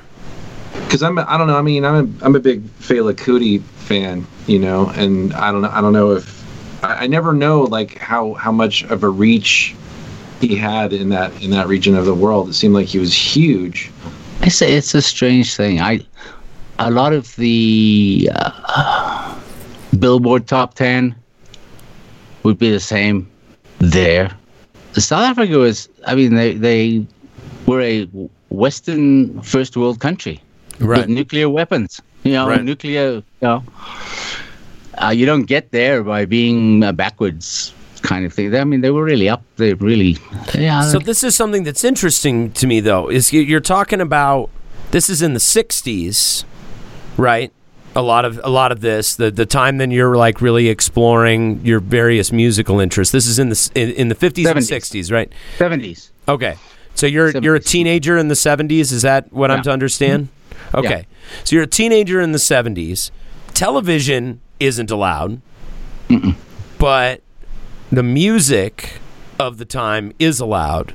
And mm-hmm. some of the music of those times, and certainly the previous decade, was like really revolutionary type of music, right? Like it was kind of rebellious Oh, music. I mean, like, I mean, you, did they keep Pink- what? What did they keep from you guys in terms of music? how about Pink Floyd, The Wall? Band. And yeah, that was an anthem, man. That was an anthem. You know, we don't need no Right. education. Yeah, we do need the fucking education. Right, like, right, right. Um, So the the wall the wall was banned. What else was banned? anything that they felt would be, uh, um, Undermined government authority.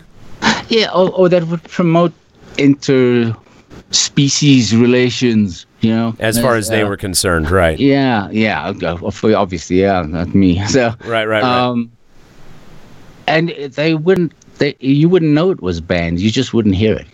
right. And then you'd find out about it later on when you're in other oh, you go traveling, you know, right? If you were fortunate enough in those days, you were fortunate enough to, to to travel and go to other countries and go, you know, you go to New York and you go, Jesus, well, that sounds so awesome. You know, you take back some music with you and they take it away from you. You came in through customs. Why are you taking my music? Yeah, know. It was uh, interesting stuff. So so what did you what were you listening to when you were a teenager and and a and a young man? What were you listening to? What were the records that you had on replay? What was on the radio? I really like Paul Simon stuff. Yeah. Simon and Garfunkel stuff, you know, which is pretty cool. Um, oh, and then the Pink Floyd, obviously, if you could get hold of that stuff, was just huge. Mm, one of my favorite T-shirts. You were talking about T-shirts the other day. I was gonna Oh, yeah. put on my, I was gonna put on my Pink Floyd T-shirt. Yeah. Um, A person's t-shirt collection is a is a sacred thing, man. Cuz it's it's and you all know- your uh, it's all your front. I had It's a all front. said, you know, you should use these for rags for washing the car. And are you, are you out of leave? Yeah, right? no, I have like no. I'm very proud of my t-shirt collection. Like like I have a system for being able to wear all my t-shirts because I have to justify keeping them all. Like it takes a lot for me to drop one from the roster. Well, I got holes in a lot of them. I can't wear them anymore because they'll just fall off my body. So I've got to just That's why you got to rotate them, man. fold them and put them, you know. yeah. You got to ro- rotation system too. I do. You that, use the too. rotation I do. system? I got a stack of them. I put those over here for a while. I bring in this stack. I, I go with that one That's for a while. This one I just brought out of retirement. This is related actually. It's my Syd Barrett Oh, T-shirt Oh, cool. that that my buddy made me. That's made up of like a bunch of his lyrics, his faces. Look at in it. that. That's, an so cool. original? Uh, yeah, it's just Wow. something that my buddy who works at a printing press did. That's so rad, Little dude. Little bootleg bootleg action on the on the on the t-shirt front. Dude, that's I a love bootlegs are t-shirt collector's wet dream, man. That is so fucking cool. Yeah, it's pretty neat. I mean, he does a good job. He's been, you know, he works he, he works at a printing press. He's been working there most, you know, most of his life. So he's really he's gotten really good at it. So Dude, Yeah. the Syd Ba- have, have you seen um have you seen the the uh, uh what do you call it? The pictures of Syd Barrett when he showed up in the studio while Pink Floyd was making I can't remember was making Wish You Were Here Oh yeah, yeah. and he shows up and he just looks like It's like he, you know what he looks like? Is he looks like Vincent D'Onofrio in Full Metal Jacket? That's funny. Like I seriously, mean, that's, that's that's he looks almost exactly like that. Yeah. he looks so scary. But he's like, but he's also wearing this like Norman Bates like, like white button up long sleeve shirt tucked into like tweed trousers and, and a belt like he looks like an english serial killer dude like ser- he looks like he looks like a guy who eats people's livers on like on crackers while he has tea like he looks he looks pretty fucking horrifying man poor syd yeah, Barrett, and there's man. there's like pictures of him like for some reason, like you know, I I guess the paparazzi over there are just like a different. Oh, dude, British paparazzi is fascinating. So insane. it's like they leave him alone for a while, and then he would come up in the news or something, and or he would there'd be something with his estate or something about him, or like because he was you know he was a little Looney Tune, so there were little bits of news that came out of that camp, I guess, and They could always go back to him and exploit it. Yeah. and then yeah, then they just take pictures of him like you know going to and from the grocery store, and like pictures of him in this garden gardening and stuff, and it's like Look really? how weird Syd Barrett is I, tonight. it's just- I know it's just it's so trippy, man. He's getting his groceries. Dig it, baby. Like I don't know. It, it doesn't make any sense, but Hey, it, who did you go as Halloween last year? I last can't year, remember. when was that. Dude, I don't even remember life before man. anything. Just dude. before lockdown. No, like, What did I do for? like, it still- it seems like a decade ago, man. Holy shit, dude! I have. I don't think. I don't know if I did anything for I saw- Halloween. I saw a picture somewhere of you with face paint and uh, going as a rock, and, and I don't know if it was Alice Cooper or someone from Kiss. I can't remember. Oh, that wasn't last year. That was um, several years ago. So we used to do the Monsters of Mock thing every year at Three Kings. So what you probably saw is a lot of people. A lot of people were putting up pictures of old Three Kings stuff. Oh, okay, okay, okay. And uh, Yeah, as one I. of the pictures, yeah. So one of the pictures that came up was back when we used to do the Monsters of Mock. We did Oh. Turbonegro one year, and so I did. Uh, I did my Hank makeup for that. That was a really fun year. Yeah, I know. We had a good time doing that. So yeah, Hank uh, Hank Hell from Turbo Uh-huh. Negro, the the second singer of Turbonegro, it's the one many consider to be the like most iconic singer of Turbonegro, uh, who we got to play with at um, at the Oriental the last year, last summer. oh, uh, Um, yeah. he does, Do you have a list of groups you did not play with? dude. We're the we're the world's greatest opening band, man. That is like our thing. Like I'm sorry, I interrupted you. You were talking no, no, it's somebody. fine. Go ahead. No, No, go you're ahead. absolutely right. We are perfectly fine being the opening band. Like we get to go on earlier. Uh, we don't have to play as long. Um, and a lot of times, like our audience is kind of older folks anyway, so they start to get tired when the headlining band goes on. We're fine with it, man. and you we get play- to meet all these great artists and hear their music. Sometimes, sometimes, Sometimes, you know what? yeah. Sometimes, for the most part, Be careful now. Be careful now, because you got a lot of gigs coming look, up. look, so- look, here's here's the thing. For the most part, national and international touring acts, they see a different local opener every night. The local Ah. opener, as far as they're concerned, is a economic decision, Yeah. not an artistic decision. Sure. They make the decision to put a local band on because they don't have to make accommodations for a band coming with them on tour and they can bolster ticket sales by local bands like us being all excited to bring their friends to a show. Hey man, I'm not knocking it. I play the game. I do it. I'm I don't dude, I don't I don't mind hoeing myself out. I'm cool with it because I get to play big stages with awesome bands and go to shows for free and and shake my wee wee on stage for all my friends. Like I, That's what I was saying. You get you get to hear some great music. You get to go Yeah. to great gigs. You get to go to good concerts, and you you get to go to a lot of concerts. yeah, Damn, you know? and I mean Yeah, if the that's opening band is not a bad proposition. No, it's, the pretty- coolest. you know. But that being said, you don't get to so because it's an economic decision and because they make that decision so many places, you don't uh, oftentimes you don't get much FaceTime with the touring artist, with the headlining artist.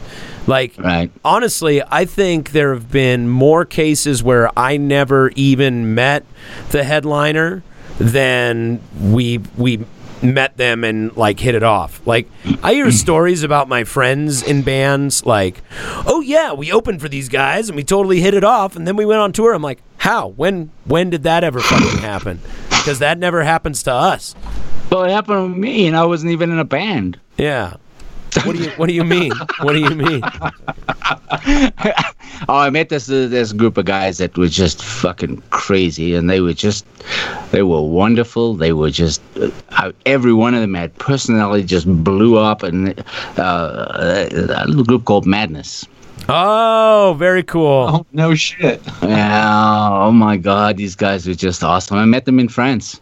I hear so uh, many. I, I I can imagine them being very just like sweet, amazing, fun guys. Like it just shows up in their music, you know. This was a long time ago, though, man. This was in what 79, 78, 79. I was in uh, uh, the music, international music annual uh, music conference at MIDEM, which is in Nice, in south of France. Okay. Um, Oh, nice. Yeah. Oh my God, it's like twenty four. Gordo got it. It's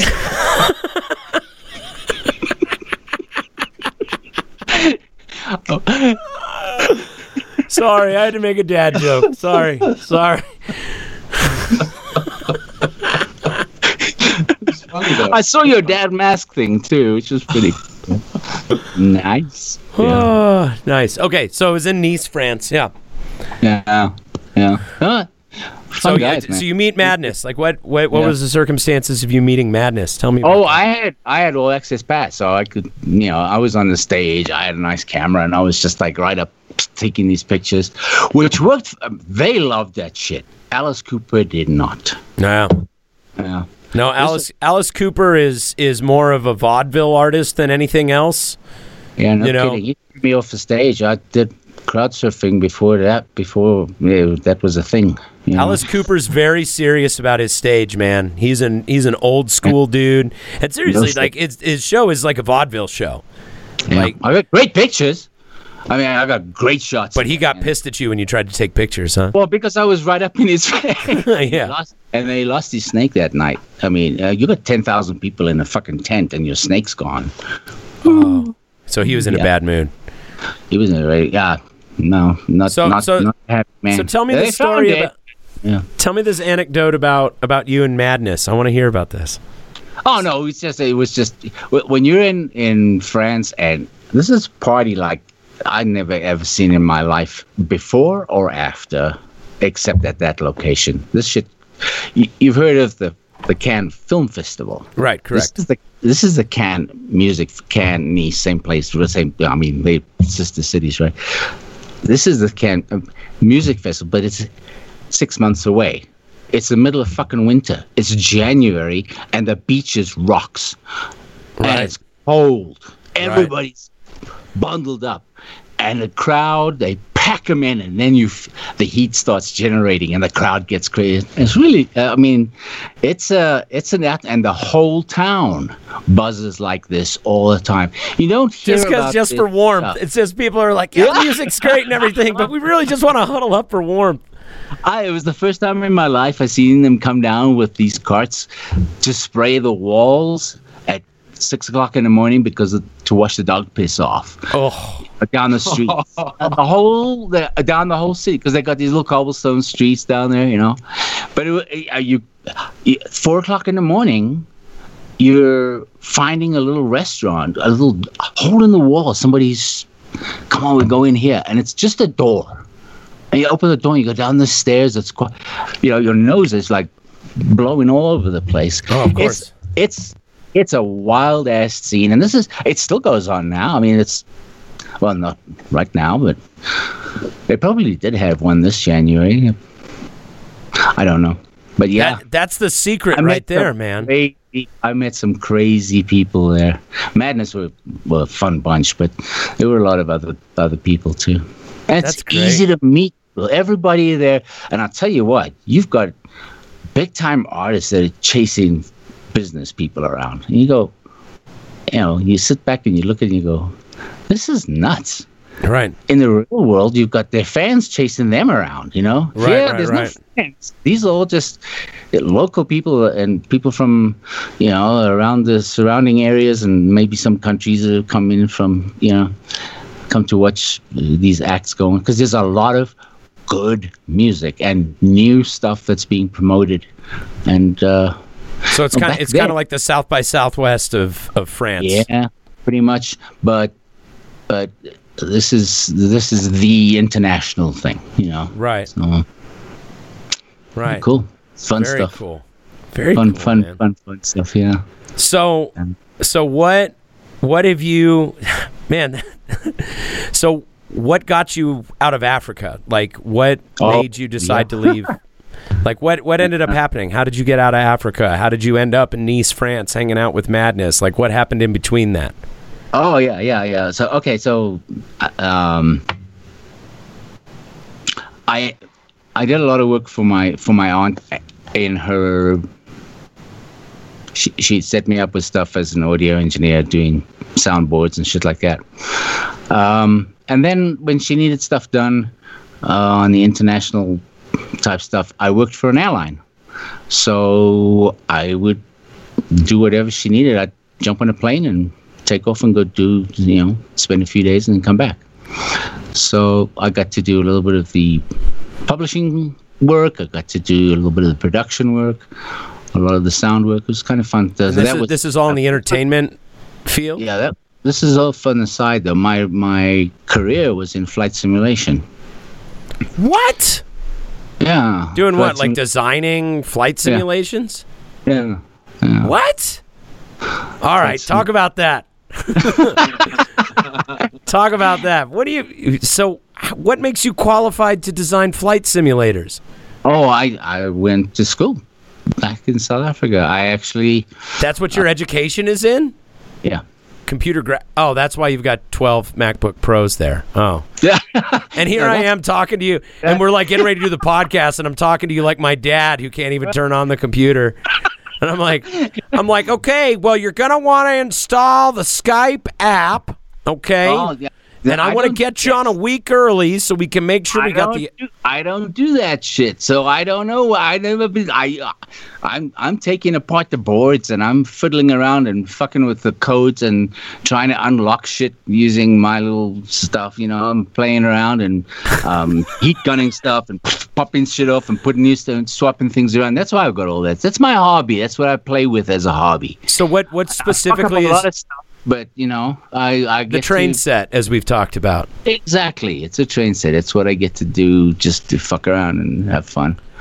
Fill my time with uh, and and I if I had to do it as a job, I'd be a total it'd be a catastrophe I, because I blow shit up all the time, you know.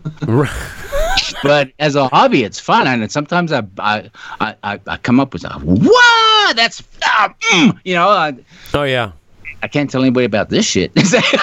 dude, it's like.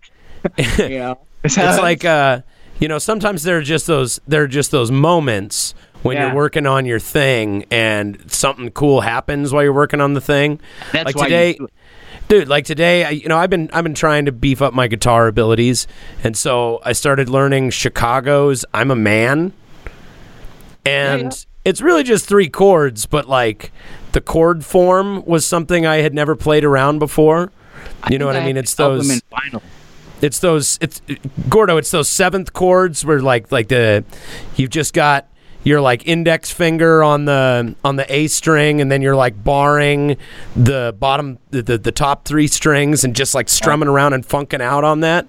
Like I had never played around with that before. So I'm just Oh, it's like just like bar chords. Yeah. well yeah, but the the like seventh bar chords, like just the two finger seventh Oh, bar yeah, chords. yeah, you know yeah, what I mean? So I was like playing around with those and just like jamming along with Chicago, like on Amazing Slowdowner, just like full speed, just like rocking out on my acoustic guitar, and like I like teared up just from having so much fun.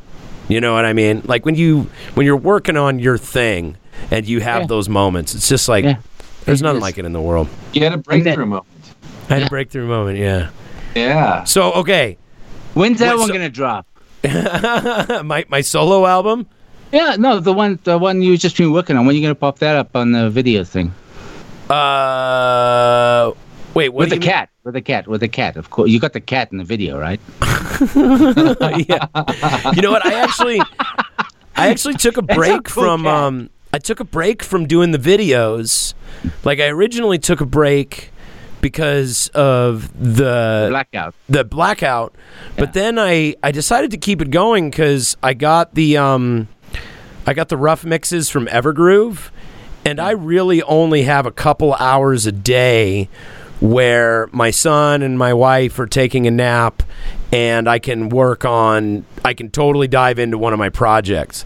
And I've got I've got the roughs from the new new recordings that we did up at Evergroove and I just I have to put the time into building those songs out. They just they just take priority over um over making my videos. So I took a little break from the videos and I'm like just taking the rough mixes. what's the seventh chords in those new songs. oh Yeah. yeah. Yeah.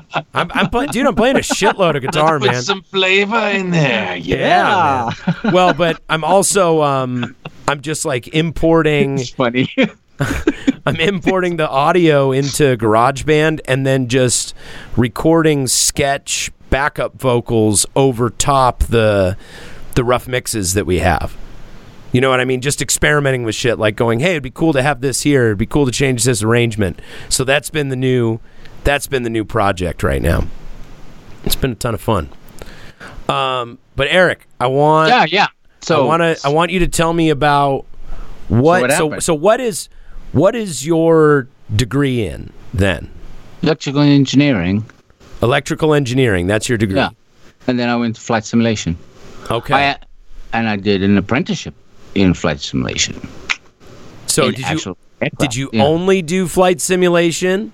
No, I did every, the whole, uh, air, you know, aircraft from maintenance through everything uh, from the apprentice side of it. Yeah. Do you have any experience in augmented reality simulations like the one that we're living in right now? Like did you yes. And how do we? What I'm mostly asking is like basically, you are Sir It Anthony Hopkins in The Rock, and we're like in Alcatraz, but we're in an so- Alcatraz of the mind. We're in a simulation, uh-huh. and I'm asking, how do we get out of the simulation that we're in right now? Okay, so the simulation tell I us, but worked with, have to kill simulation I worked with was, was- based on actual fact. Uh, you know, Oh, okay, from okay. this dimension, from this dimension. Oh, Um, okay, cool. Okay, So it's you know, if you're gonna work in Trumpism stuff, you're not gonna be able to, you know, it's not gonna work in real simulation because you're gonna have to put in. Then you've got to go to gaming software and stuff like that. oh, right, right, right, right. Okay, with, with- so with flight simulation, you've got to be, I mean, that accurate because lives are on the line. So yeah, no, I couldn't fuck around with that. I couldn't give you your alternate reality stuff there.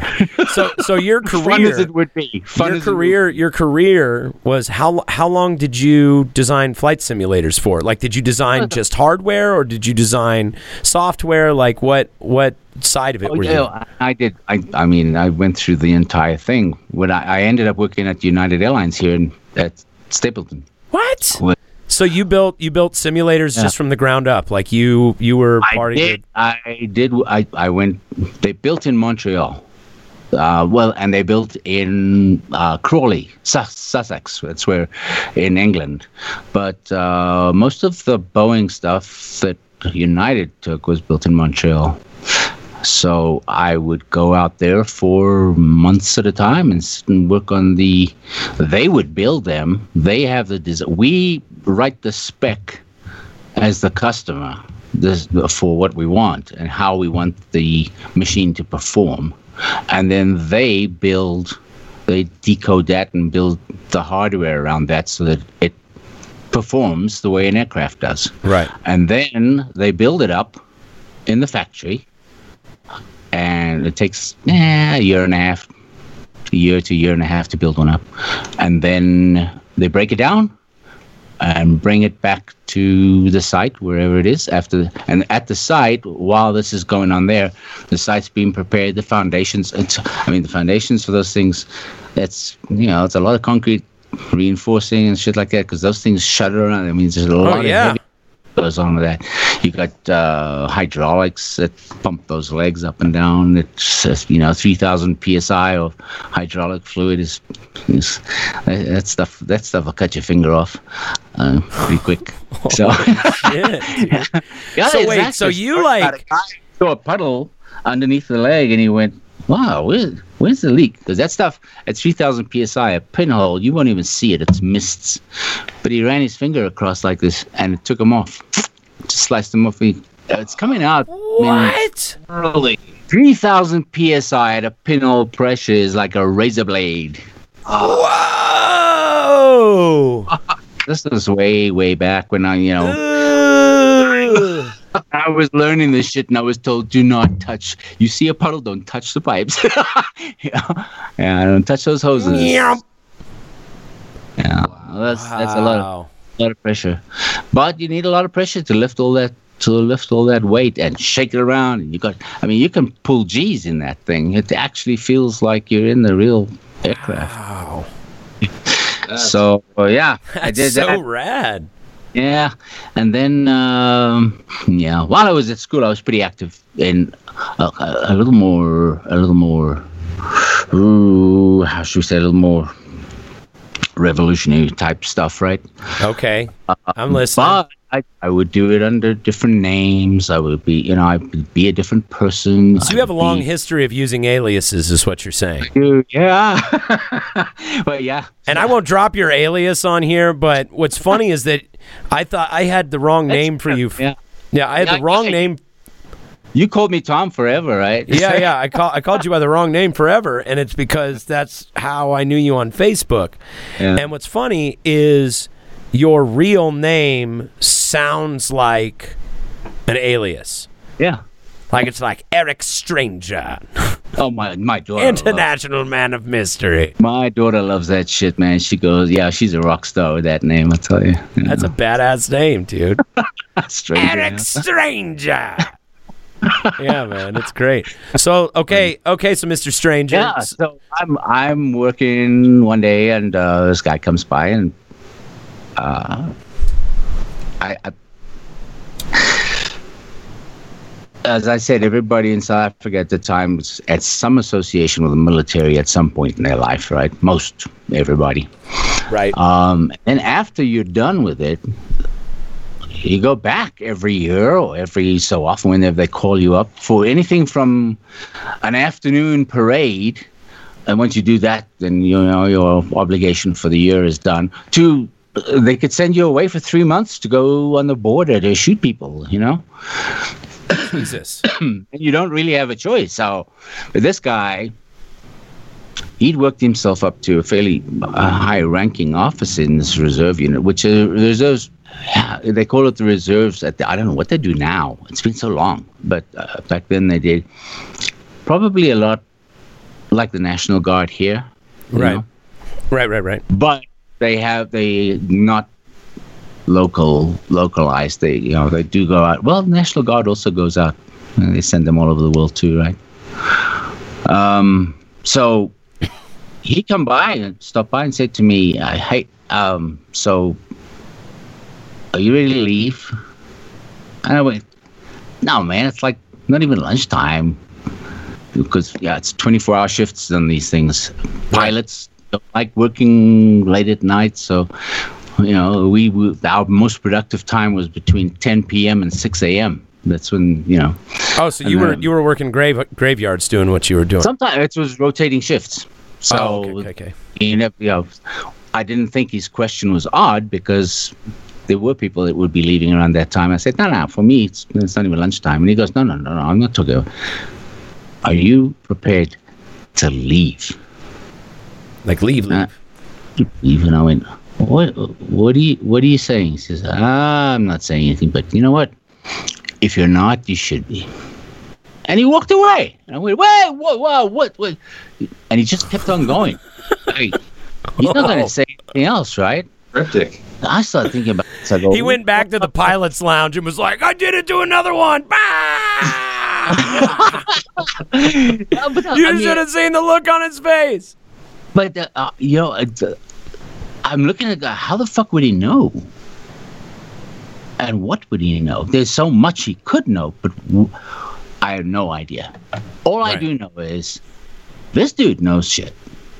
If he says, you know, you you might want to think about at least being prepared. I should be prepared. So I get a you know my little escape bag ready, and it's down in my locker.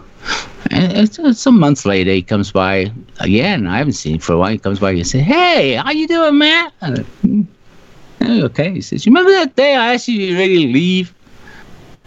I went, "Uh huh." He says, "Today's the day." Oh shit. Yeah. So I had a girlfriend that was working on the concourse, and I, I gave her a call and said, hey, "Can you give me a ticket, set up and boarding pass and shit?" She she knew what the situation she was in on, and she said, "I'll see you on board." And I put on my ramp uniform, you know, overall stuff um, grabbed the toolbox and the the, the, the bag, the, the carry on that I had was it looked like just I was going off to go work on service, and uh, jumped on the crew bus and on the, and took a ride to the ramp. Went up backstairs, sat down in the toilet and waited for her to come give me a ticket. She took a carry bag off with my uniform and. Uh, whatever else I didn't want. And hello, New York. Wow. Just That like night- that. That night, night they took my house apart. wow. Holy shit. Now, at that point, they don't put you in jail in prison anymore. At that point, they you fucked up enough. They've really hit you. They've given you all the warnings they really should have given. Now it's time to disappear you. You know. Right. Yeah. But when you get the the word, you don't fuck around. You go. You go. And I went to Hawaii, the furthest point from South Africa on the on the globe. You know, it's like, yeah, I'm gone. yeah. Holy shit. I, lived in Hawaii for some time. Yeah. For before going to California, and I ended up in uh, Silicon Valley, working for a, um, an OEM there as a Holy systems shit. Did anything was ever for- did anything ever come of that? They just they went through your house, but that was the end of it. Like you never heard anything. Like Oh, your they- family they- wasn't harassed. Well, you know, and I'd been estranged from my family for a while. Um, but there were there, there were family members that I was close with that they knew, and those they did get visits, and they got a question. But yeah, I was, but they Nothing did. really outside of Nobody that. really, nobody really knew. I didn't share this stuff with anybody. You can't you can't talk about this stuff with people because the less you know, the safer you are. You know. Right, right, absolutely. Because then when it comes time to come around and ask right. When it comes time to come around and ask questions, they're gonna ask Yeah. the people that Yeah. And if you know if you know something it's gonna come out and they're gonna just keep digging. Yeah. Yeah. Holy shit. So uh, after that, I kept a low profile for. From there, I just like quiet. you know, my new activism was raising a child, being Right. a dad. Right. Which That's is it. the most fun and crazy activism you can do. Enjoy it while it's good.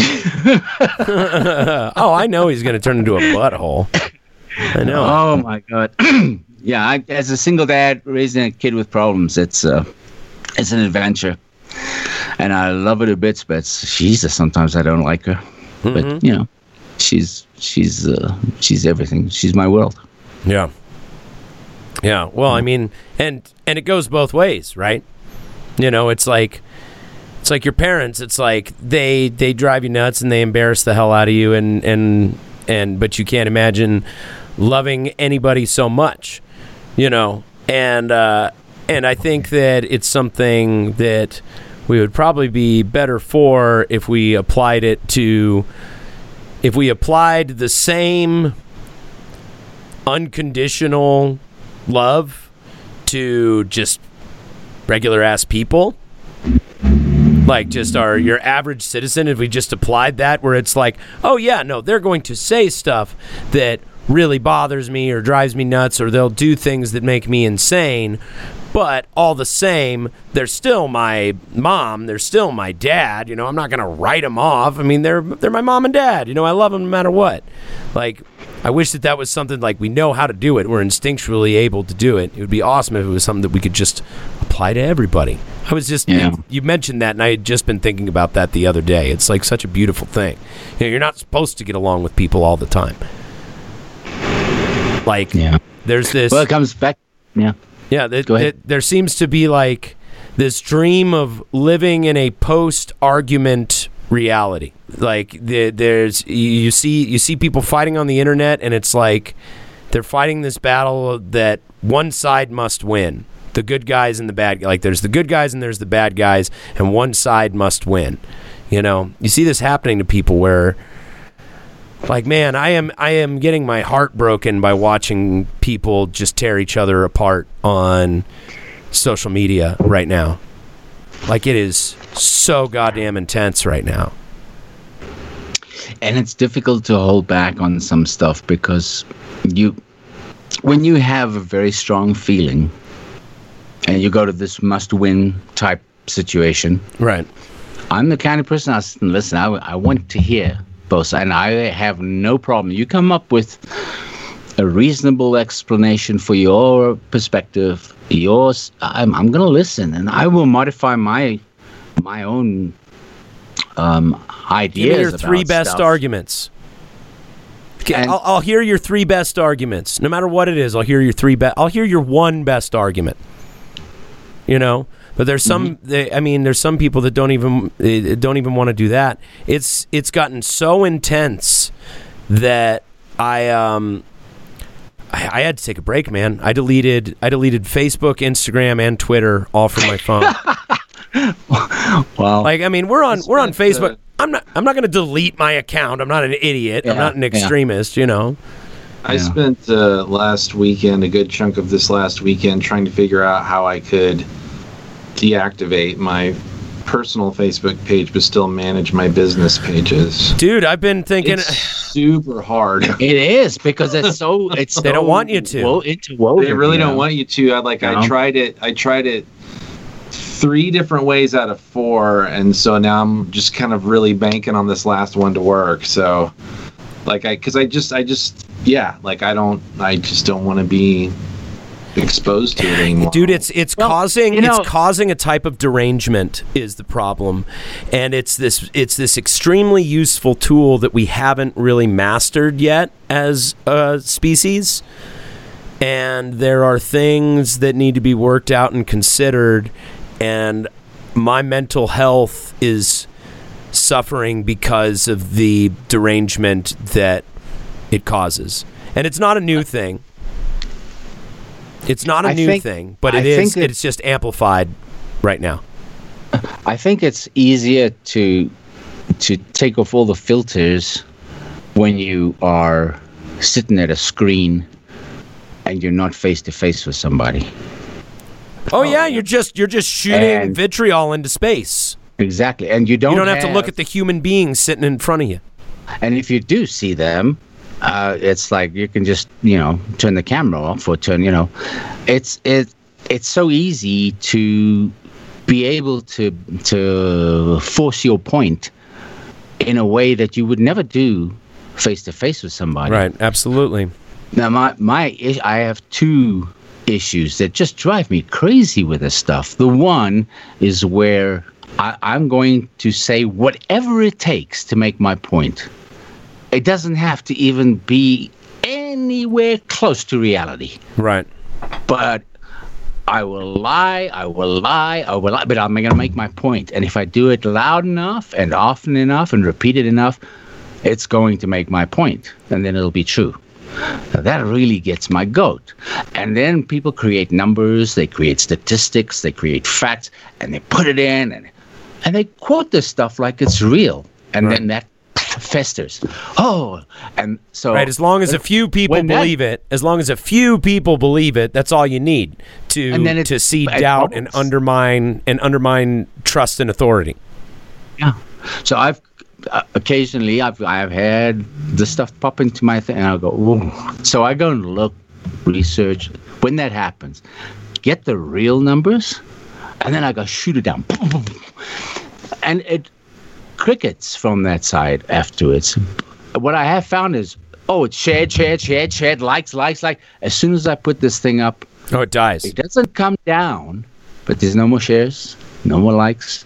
Okay, so at least I've It's like it's like it at that- it's like you just ruined a perfectly good argument. Yeah. It's like you just ruined a perfectly good fight. Yeah, and because I just put the real facts out there, and I, with put out the fire. footnotes and everything. Right. The other thing that really Nobody okay, wants to see the oh, fire put out. drives me. This, uh, the, you know, those things come from people that. Oh, what the fuck is a friend? You know, uh, on Facebook. It's uh, these are people. Hey, we're somebody- friends, somebody- and I take it you know, very seriously. my fucking roofer gave me his mom's number because his phone was not working so that I could get a hold of him.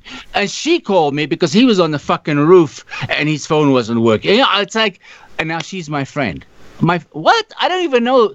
Well, it's that kind of thing, right? People you How may do you know. deal with that? Here's the lady who lives in the same building as you who found your phone.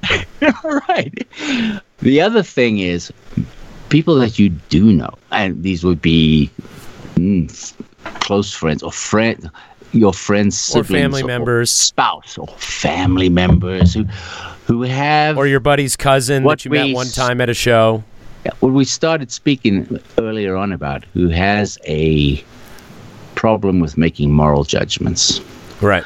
And they have their idea of right and wrong that doesn't fit with a, a fair human perspective. Let's take racism for you know just as an example, Right. you know, because that's the hot topic right now.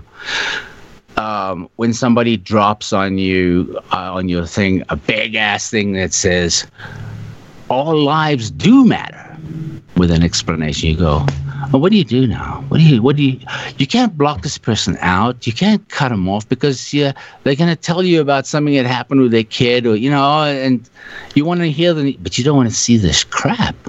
Right. and so you've got to you've got to in your own mind you've got to shut this down say okay that's that is them. And thank god i don't have to deal with them anywhere other than on the screen in that regard Well, that's Other that's more restraint than many people apply in well that i situation. can't i can't go you see now now now i i have some friends like with my my family hasn't seen my beard uh ever Right.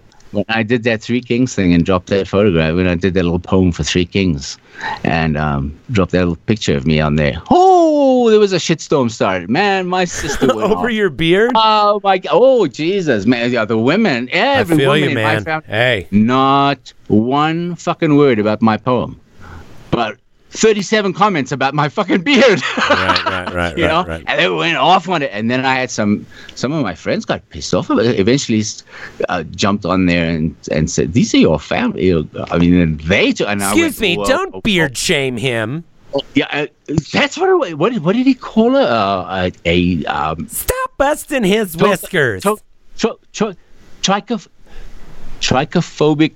chihuahua. Trichophobic chihuahua. Like, yeah.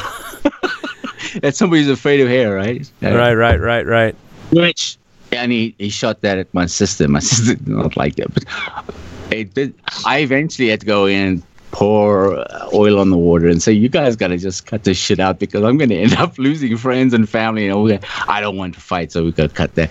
But that's exactly what what we describe, what you were describing here, where the vitriol is toxic and it really is uh, we, uh, besides the political um, shift in sh- mm, chasm that is between people Right. you've got this other stuff now to uh, and we've got isolation going on this is becoming everybody's shrinking down to fucking raisins you know Right, right, We've right, right. raisins everywhere Yeah. and it's it's not healthy Absolutely. it's not healthy Yeah, I I just I value conversation so much. And yeah that's why you got this thing which is yeah, I mean, I I- I love it. It's a lot of fun. But That I would is. be lying. I'd be lying if I say that I come on here and I never get nervous that something I say in passing in a conversation is going to harm me in some way. You know what I mean? Like Yeah. I consider myself and I was telling I was telling Ethan and Gordo this at the beginning. You know, like I consider myself a bleeding heart like a, a bleeding heart liberal through and through. I really do. Like I, I, dude, I get, I tear up over nothing, man. Like I want to see people thrive and do well in the world. I, I believe in humanity. I'm waving the pennant of humanity, man. Seriously. But I also believe in asking questions and I believe in learning things. And like I've said before on the show, like I even think we should get rid of the death penalty so that we can study murderers and psychopaths and serial killers because it's important to learn from them. You know, we we it is it, it is incumbent upon us to learn everything that we can about our species. And we have the technology to be able to hear what everyone thinks you know? And someday if Elon Musk gets his way and we get this Neuralink shit seriously if Elon Musk gets his way and we get this Neuralink shit and they perfect that and they will it's just a matter of time you know, and you know, he's probably fluffing up the numbers here, but he said 15, 20 years we're going to Oh, have God. Neuralink in people's lives. These fucking South Africans are crazy, man. I know. But he, he's a South Af- he's a South African, you know that? oh, I know that. I know he's a South African. But he he can't even get his dumb pickup truck to work right. You But know, he like, puts I- a fucking spacecraft into, you know. I- like maybe maybe stick with that. I don't know. I don't know. You know? he's working on it. I'm sure that the guy that photographed uh, the cover of you know the Eagles Hotel California is a great photographer. It's the shittiest picture of a sunset I've ever fucking seen. I don't know. Like you know, what the fuck do I know? What do you I know? I don't know. What do I know? Uh, Clearview. Clear view. Let's just look at everybody's faces and compute them all and get everybody. You know, I don't know. Yeah, this is clearly the psychosis that happens from isolation. Yeah, yeah. Are you doing okay, man? Mm-hmm. Like I was actually I was Not at all. No, no, no. I was thinking about you when I was oh, on my way in. I was like, I was like, man, this is probably. Would you say this is the most outside human contact, like real time outside human contact you get in a week? Not anymore. Okay. You know what happened? What as happened? of as of last week, the band resumed our practices. Whoa! So you actually get to stay in the same room with people. It's under yeah, it's under highly highly, you know, uh, there's a protocol. Right. Um, but uh, you know, and it's it's a very controlled environment. But uh, yeah, I'm I'm very excited to be in a room with my actual real friends that are real in in reality. You know, Right. not just through a screen. You know, like what Right. we're doing now, Yeah. and like it's it's amazing. It's incredible. It's How's it been just to get back together and, and, and jam, dude? It's been What's it like? What's it like? I'll tell you, I'll tell you one thing. None of us were none of us were expecting like anything. We just we're just like, let's get together, hang out, you know, we'll play some songs.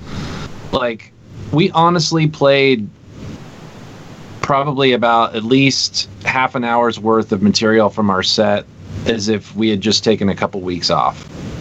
It was just in like there. it was just it, it's in yeah, it's in the code. It's in Yeah. It's there. in the code. Oh, yeah. So You know, like uh, you've played it enough. It's in there. Yeah, we've been, you know, programmed like everybody else in the Matrix. So we so we know I mean, it's part of the simulation. It wouldn't be much fun if you forgot how to do the shit that you can do. Yes, yeah. You might wake up. no, but seriously, it's yeah, it's been rad. And That's really I, I've had a couple of like meetings with families and stuff like that, you know, and so it's like, you know, like I get a little bit of contact here and there, you know. The thing that really bothers me is like I can't just go I, I can't go do the things like there's this extra layer of paranoia and anxiety when you're considering doing the things Right. that you would do normally, quote unquote. And then it just it, it inhibits you from doing those things completely. Right. You know, like I just I won't go to a record store. You know, I, I won't go to a bar. Um, you know, uh, I'll get takeout from a restaurant. You know, um, all those. You know, all those. I have to take those precautions. Just yeah, I don't really feel like I have a choice. Like you know, Are you having a lot of fun? Like, are you are you building fun into your life? oh man, I'm I'm having so much fun. So much fun. I mean, you should check it out. You should come over to my house sometime and see how much fun I'm fucking having, man. I pulled out seriously. I I don't know if it's psychosis or what, but my last live stream I did fucking karaoke. I brought out a CD player that I haven't even seen in like probably 10 years. Took it out of a box. And I was like, oh, I have this karaoke CD. Oh, fuck it, man. I'm going to do some karaoke. That sounds awesome. Yeah, and uh, like I don't know if that's a good idea or a bad idea. But I think it's, just a great an idea. So like, yeah. And in the meantime, Are you gonna do? Are you gonna do it cold? Uh, say what? Are you gonna do it cold? I mean, just, just like, are you gonna rehearse a little bit? No, Yeah, I, yeah, no, yeah. I, I, no, I did. I did the one song that I did. I rehear- I rehearsed it, but I knew Oh, it really well. You know, Okay. it's uh, yeah, it's Half Day Vacation by Tom Heinel. It's one of my favorites. Well, here's a challenge. You stick a challenge out there. Just go listen to something that you haven't heard for like ten years, and then just drop it cold online live. Ah, well, that's see, that's the that's the thing though is that Let's see what like it's like. See the response. for for me like uh, switching up how I do things and how I set up live streams and stuff has been it that's been really fun because I get to com- perform completely differently than how I usually do. I got to You know? tell you, I am a little envious of your situation, and here's why. Because you, for better or worse, work for yourself, right? Like you. For the most part, yeah. yeah, for the most part. So most of your time gets to go to the stuff that you're working on. Like you don't have to go and and clock in at a job. So like you're isolated from people, but you're also isolated in your lab. I It's true. dude, And I, am and- and so jealous I'm of the working- lab. So I'm jealous working- of that. But like I'm not always working on my own stuff. I'm working on other people's stuff too. You know, like that's that's the only way I can actually, you know, make the cheddar as it were. But I will tell you this one But you thing. enjoy doing that, right? Because you're Oh, building, sure, you're yeah. developing your Absolutely. production But he, but he wants he wants people contact. That's what Yeah. it is. Oh yeah, absolutely. But See, I will that's- tell you, that's the most I've ever been paid as a musician is getting unemployment checks from the, oh, Fuck. from the COVID. I know, right? And I, I like I was like unbelie- it was unbelievable. Like I submitted all my information. I was like, I'm not gonna get anything. I'm not who you know, like I don't make anything anyway. I could not fucking believe it. I'm like, dude, I'm a professional musician now. I finally made it. Dude, I finally really, made it. I really, I've got a steady weekly income Hey, from now, you now you know what you're worth when you got to go negotiate your gigs. You know. Yeah, exactly. exactly. dude. How cool would it be if, like, if they just turned unemployment into into UBI or or rename it like the Freedom Dividend or whatever the fuck they're talking about? Where Yeah, that is that is you know. Dude, You know what Eric's I mean? got a good point. I'm gonna take in my fucking unemployment check stuff to the next gig I get, whatever it is, and I'm gonna be like, "You can't match this. I'm out of here, kid." right? There's another could dive just- bar I gonna can pay you. literally just go home, okay? Listen, make this same money. I usually get paid this much. Oh no, dude! I've been I've been talking to friends of mine. Like you know, I I've been working the whole time, and we've been sitting there like hearing stories about our friends who are have been on unemployment and what they've been getting, and I'm like, "Ah." and here I am working like a sucker. Oh man, dude. Uh, and you know this this comes back to that thing we were talking earlier about with Castro, right? If you're a doctor, that kind of sucks. Right. If you're you know if you're a musician, you eat, you pay your rent, you drive a car that's insured, Right. you go to school, you know, and and that's that's a that's one of the nice parts about that thing, that whole setup, you know. However, if you have merit that exceeds what the standard talent is, you're not rewarded for that in any way in that kind Right. of system, Right. Right. and that tends to uh, dis what's what's the word de-incentivize Right. Productivity and growth. Well, and and I also. don't, I don't know if I buy that completely because if you're going to be de-incentivized then your motivation is money. If you have a passion for what you do, no matter what it is you do, whether you're doing heart surgery or you're building train sets or you're, you know, mowing lawns, if you have a passion for it, I, I, that's what drives you. It shouldn't be the money, right? Well, I mean, like, this culture that we live in, your success is meant is measured by that S double hash. You know, it's like you got to have the dollars in order to be successful. I don't know. but Personally, I my my success is measured by oh how I'm doing today. Yeah. yeah, Phil. I hear that. I hear that, brother. Yeah. It'd be not, nice to travel. It'd be nice to be. No, nobody can travel now. It'd be nice to have a Nobody, nice. nobody car. used to travel. No. Nobody used to travel. Hey, I used to I used to travel a lot, but then I worked for an airline, you know. So Well, I mean, But- like uh, human beings, human beings, for the most Yeah. part, for a long Well- time. I mean, although we were nomadic, you know, we would hang around the same spot for some generations, and then a handful of people would venture outward. But I mean, Yeah.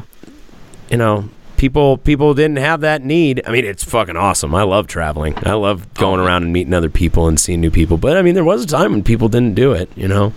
you can live you can live a, a fairly fulfilled life without without leaving your you know your immediate confines. Although I Um, will, I will say that travel. I accredit travel with being directly responsible for changing my worldview. Like I do, I do make that that accreditation. you know, I do extend that. part, Um, part of it, right? I mean, well, like, like I, um, you know, after going to Europe for the first time and like really experiencing what it's like on another just another part of the globe just going to another part of the globe or like crossing over into mexico or uh, eh, or just like crossing over imaginary lines and Yeah. experiencing how like how different it is and how the same it is all at the same time yeah. like we're on tour with these band, you know, we're on tour with a band from Germany and a band from Norway and a and a merch guy from Sweden and my dad who's like the old ass man and all the dudes Hey, in my band hey, and stuff hey, like hey. that. Hey, my dad is an old ass man. He'll admit it. But you know, we're we're going through all that and and we're going through this together and like we're playing the music that we like from our countries for each other. We're like, oh, I grew up with this band, and these are the TV shows that I used to like, and this is what Norwegian country music sounds like, and da da da da da, and just doing what band guys do when they're hanging out anyway. And everybody's like, got to call and check in with their wives and check in with their kids, and everybody's FaceTiming with their kids and shit like that. And it's like, and then speaking a completely different language, like three or four different languages all at the same time. You know what I mean? It was like, it's like, yeah, we're all different in a lot of ways, but we're all the same shit. We're all the same animal, man. Mhm. Yeah. And What's really cool is when you're all speaking in different languages, and, you know, and you communicate respectfully with the other. You know, I mean, but when you talk to somebody who speaks your language, you blah, blah, blah, on the side, and then eventually, when you spend enough time, everybody knows what the conversation is, even though everybody's speaking a different language. You can't speak that language, right. but you have a way of communicating that it shows you how how people from all these different cultures can even though you have n- no communication uh, mm, words wise that makes sense you still understand each other Yeah. and you have that camaraderie and that bond and that you do only get by traveling or by meeting other travelers Well, and the most important stuff gets covered. You know what I mean? Like when you don't Yeah. speak the same language as someone, it's like, okay, what are the points that we can easily agree upon? It's like, uh, I'm going to be nice to you. I'm not going to do anything to you. You're not going to do anything to me. We both like to eat food. Uh, here's my kid. Here's your kid. Like, you know, like you have the that very- offends me oh that i like and i know Yeah, that yeah. offends you so i'm not going to do it and next thing you go you've got friends you don't Right, even right, right. understand each other You don't. You don't I'm not have- talking about Facebook friends. I'm talking about friends. Yeah, I know. I, I'm just, uh, man. I, I really am. I really, uh, I want to see some more conversations happen. I think, I think we all saw uh, in twenty se- in 2017, just we saw things go a certain way that I think many people can agree was suboptimal in terms of actually moving the needle.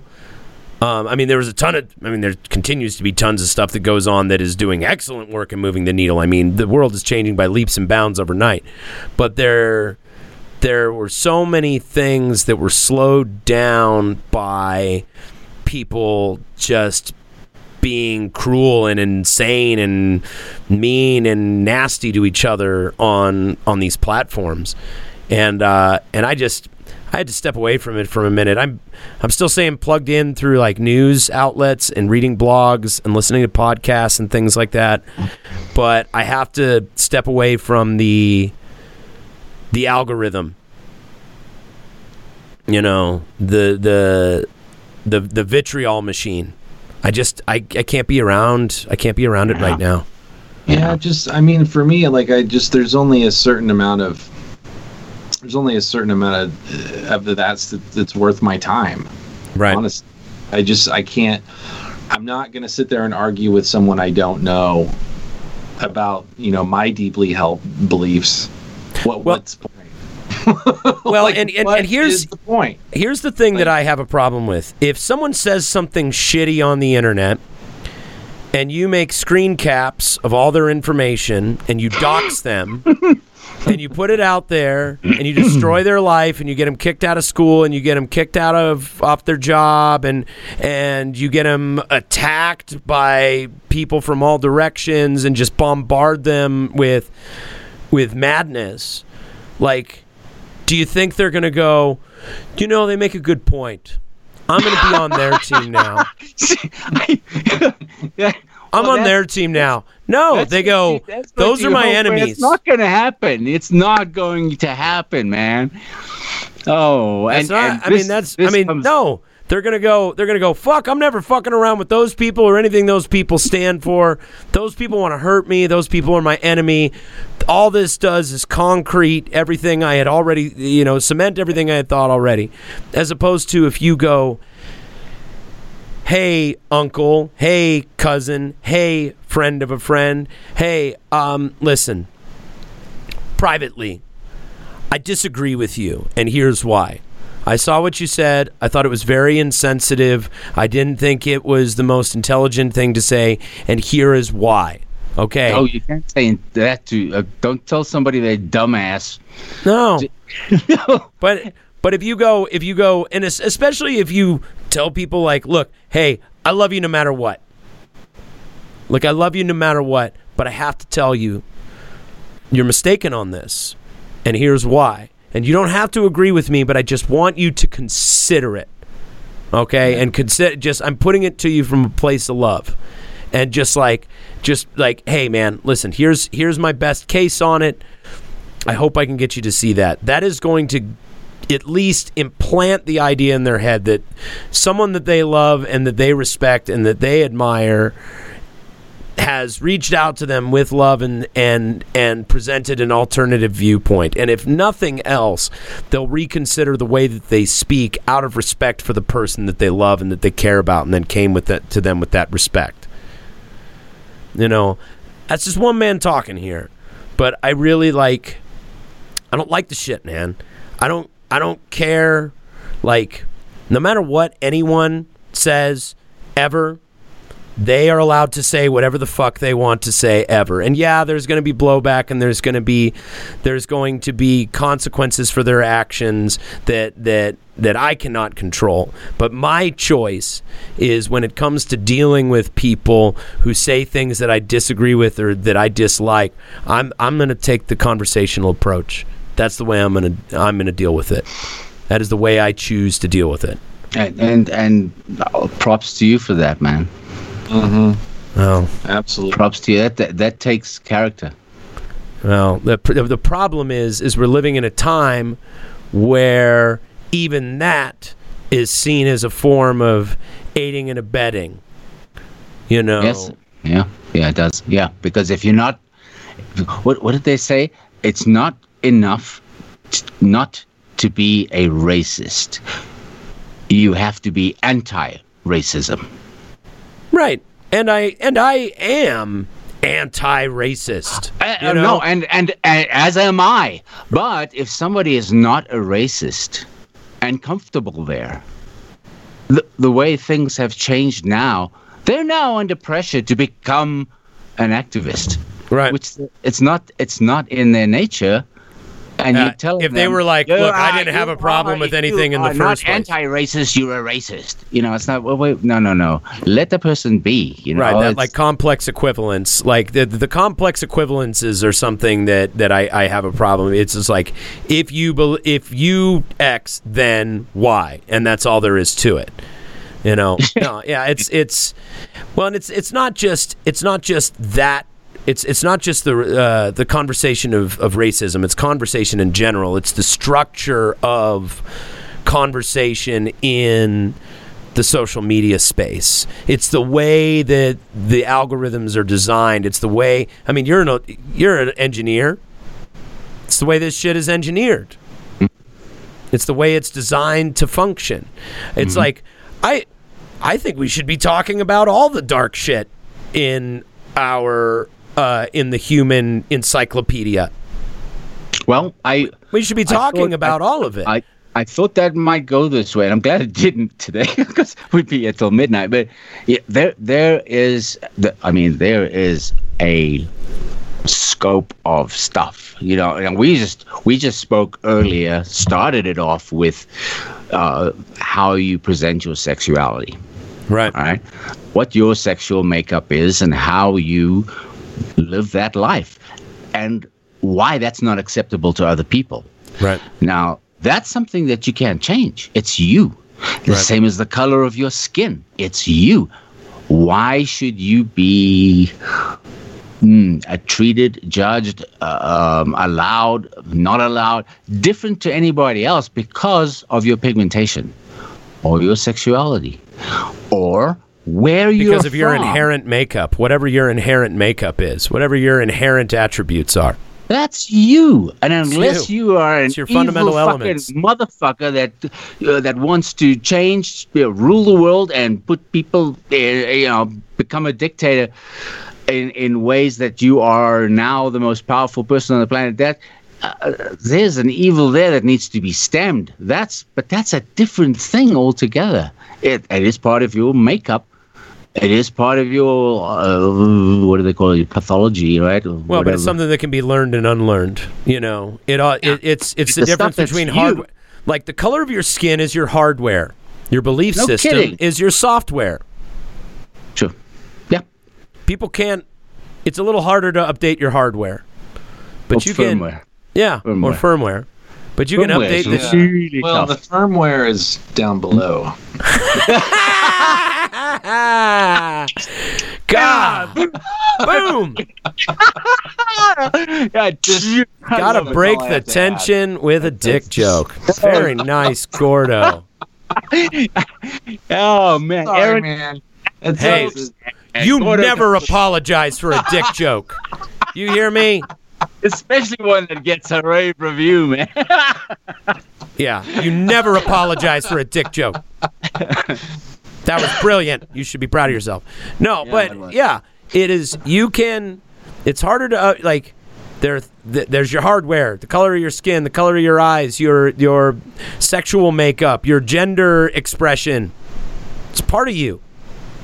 You know, but there are things you can change. You can change the way that you think about the world. You can you can change. You can expand your knowledge. You can dissolve ignorance and malevolence, one little fucking piece at a time. You can get rid of it, but the only way people get rid of that shit is through prolonged and frequent exposure to other sources of input. That's the only way it's going to happen. And if you drive people out and you exile them and you ostracize them and you completely run them off with fucking pitchforks, They get no input. They get no input because they're not going to dial into it. They're going to silo themselves with people who don't fucking wave their finger at them and call them every name in the book and insinuate that they're that they're defective in some way because they're ignorant. People are fucking ignorant, and it is our responsibility as a species to try and create a certain herd immunity with regard to ignorance, with regard with, with, regard to the social contract. I'd like to say that this starts in, from infancy. You know, we basic rules of life. You learn from when you before you can walk, man. Right. You know you shouldn't be doing that. You know. You know you shouldn't be doing that. You shouldn't be doing this because you were taught that this is wrong, and it's part of. Well, you do have stuff instinctively, but your system of principles and your system of morals and your system of values comes from your environment, your parents, your siblings. Right. It's very tough to break that when it is a birthright. If you feel that you have a right to a certain uh, dominance over somebody else because Right. of No, absolutely. their, their inherent. And now you've been told, no, that's not right. You can't have that dominance because they're, you know, Oh, it's that's not their- associated with your entire identity. Exactly. Well, now Problem you make it illegal. You make it illegal. You make a punishment for it. You make some form of some way of dealing with it to get the message across hard. Well, then you get that silo thing happening, right? But on the other hand, that's at you know at different levels you've got to hit this thing, but it's got to trickle down to where now the whole of society starts to figure out that this hey this is a non-issue, man. Why are we doing this? Right. And that's where it starts to come up. But you got to hit it way at the top, like you, hey, no chokeholds, no, the, you know, no Right. tear gas, no, no chemical warfare on domestic soil, you know that kind of. Right. But then you got to come down to your kids and, and you let your your neighbor's kid play with your kid, even though they're different color. You know. Can you believe? Can you believe that it took until 2020 for anti-lynching bills to be passed? Oh my God. Does that blow your fucking mind or what? trying to get that bill passed for the past hundred years. Isn't that fucking insane? Like, if you had asked me, like, if you had come up to me and and been like, and been like, when was the uh, anti-lynching bill passed? I would have been like, oh, that must have been like, what is it? Uh, pff, I mean, it probably took them a long time to get it together. What was At it? Probably like 1920 years. or something like that, right? no. 1960? Did it happen in 1960? No. 1992? Did it happen then? No. Oh, Yesterday. this year. Like, No. dude, that fuck. No, and and that's a fair and and Eric, that's a fair point. The conversations need to be happening among us, but in like the higher the the, the courts and with and with legislation, yeah, like they need to be getting hit with the fucking hammer and saying like, look, this is the legislation that we demand. Like absolutely, they like, and it has to set a precedent, and it's going to hurt to some people. But there is, there are some moral absolutes of right and wrong. I would say, Yes.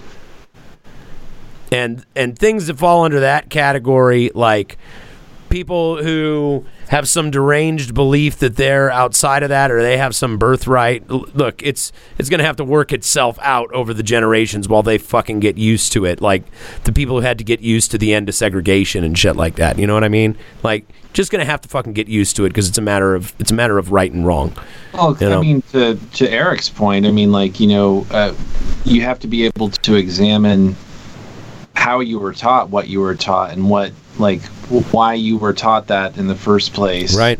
Where did that come from? Did that come from, the previous generation. Okay, well, where did they get that from? Oh, they got that from the previous generation. Okay, so where did this idea actually originate from? And what's the proof that it actually has any substance at all? Right. Your ideas about other people or your ideas about whatever that Right. you were that you were brought up with, that you were taught. You know, and never you have- thought to question their origin or I think yeah, and, and factual some, factual basis. Yeah, in some, yeah, I don't know. I, I in some respects, you know, critical thinking is a serious, serious issue. you know, Yeah, yeah. that needs to be addressed. You know, Well, and that like- goes, hey, that goes all ways, to be honest. Like, critical thinking is not something they teach in our school systems, and it, I mean, it, it needs to be a subject unto itself. The just Yeah, the ability to have think it- tough conversations. I think the way in which they approach it in our educational system is just not effective. You know, just Right. it doesn't quite go deep enough. Mm. Right. That's what It- I. it's a it's a lot of rote memorization, and then you know just like here, just memorize the book, do the test, get out of here. You know, instead of like teaching people how to learn, how to think, how to have difficult conversations. Like, man, can you imagine if teenagers all full of hormones, like in middle schoolers, like were able to adequately articulate their chaotic experience to one another without beating the shit out of each other or getting into like a lot of acting out that I did came from a place from not being able to fucking articulate the horrors of living in a teenage body and trying to navigate social life. Sure. You know, That's that's that's wow. That's a wordy way of saying you fucked up as a kid, huh? ah, ah, I did. I did. I had a hard time in school. Uh, apparently so. Yeah, I had, I had a hard time.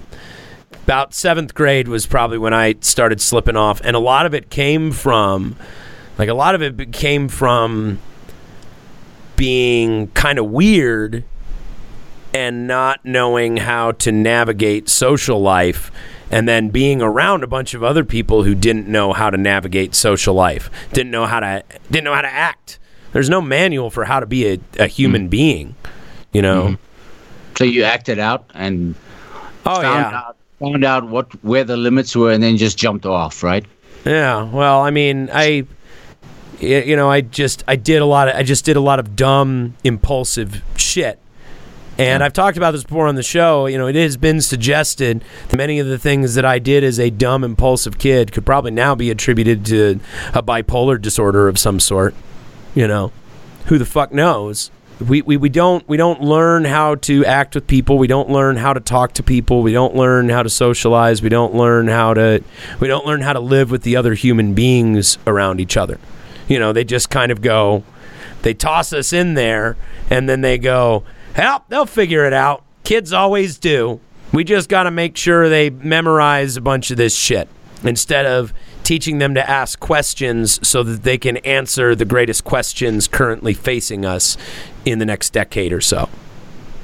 And they don't get the answers, right? No. Well, hey guys, I think we got to call it there. I want to give a shout out to everybody who's been watching the stream or popping in and out. And uh, I want to give a quick shout out to our sponsors, the people who make this go on Matula Plumbing. Matula! Shit rolls down- Shit rolls downhill. Don't be at the bottom. Your number two is our number one priority. Your shit is our bread and butter. Angie's List Super Service Award winner back in 2011. 1 1 is the only one that matters. Your shit is our bread and butter. Your number two is our number one priority. He'll wear the booties for you. Jerry Matula. Uh, Mutiny Information Cafe. Mutiny is everything books, records, music, uh, live events eventually again, cereal, coffee. Um, just really a truly amazing place. And uh, a hub Cat? for Is there a you. cat hanging out there now? Is what hanging out there? A cat. I saw pictures of a cat. Is there a cat? Hanging Oh, they out have. I guarantee they have a cat. Oh, you know what? I did see that Mutiny is starting a broadcast, a talk show. Yeah, system. yeah. Mutiny does whatever the fuck they want. Is that what it's called? No, this is a new a new thing that's that's kicking off this Friday, right? Oh, really? Cool. Yes. Stay tuned for that. Mutiny is dropping uh, dropping a new show. I'm excited to see it. Friday Uh, at oh I don't I don't I'm not sure what time it was, but yeah, sure you can pick it up. Yeah, man. Go go over to Pods Mutiny's. right. Say what? Dropping pods left and right. Left and right. I mean, now's the time to do it, man. Now's the time to learn the technology. It's amazing to watch everybody going through it. It's wild. Yeah, well, mu- uh, this is Mutiny. my debut, and I'm just having a blast, man. I'm gonna have to do this again, man. Dude, it's Get been some- it's been really fun having you on. It's been really Man, fun been having you on, I really enjoyed this. I was a little like, yeah, but yeah, no, this has been Really, No. really great Good. conversation. Yeah, really great having you on here, man. Um, let's see. Right. Flipside music. Life's short. Make some noise. Go see Ike and the guys, and uh, make sure to check out their YouTube channel. What the FAQ? What the fact? And uh, yeah, see what they're all about, man. Um, Picked Burn up a TV. volume pedal yeah, from go get a Flipside Music. It does one thing. It does it well. Flipside Music. get yourself a little volume pedal. Did you just get a volume pedal? No, I've had it for a while, but I did get it. I did get it from Flipside though. There you have it, folks. He got it from Flipside. You can get it too. Burn TV, Burn Studios. Uh, uh, this podcast and a bunch of other amazing content comes out of Burn Studios. I got to have on the show soon our director of operations, Joy King. Uh, she was supposed to be on the show way before, but yeah, yeah. timing didn't end up working out. Now, I happened to catch her as she was leaving and I was going in, and we pulled our cars up alongside each other. And she told me, because she also, in addition to working for us, she works in the administrative side of the porn industry.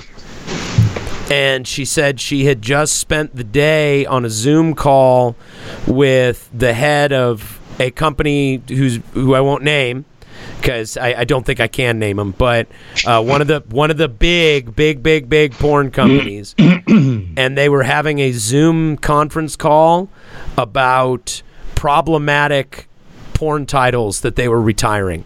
Oh, you know what? That reminds me, dude. I was going to say this earlier because it kind of it just kind of seemed to fit in with this episode. But uh, I I used to drive by a porn theater on my way to work when I was a kid, and uh, so one of the titles I saw on the marquee was "In and Out of Africa."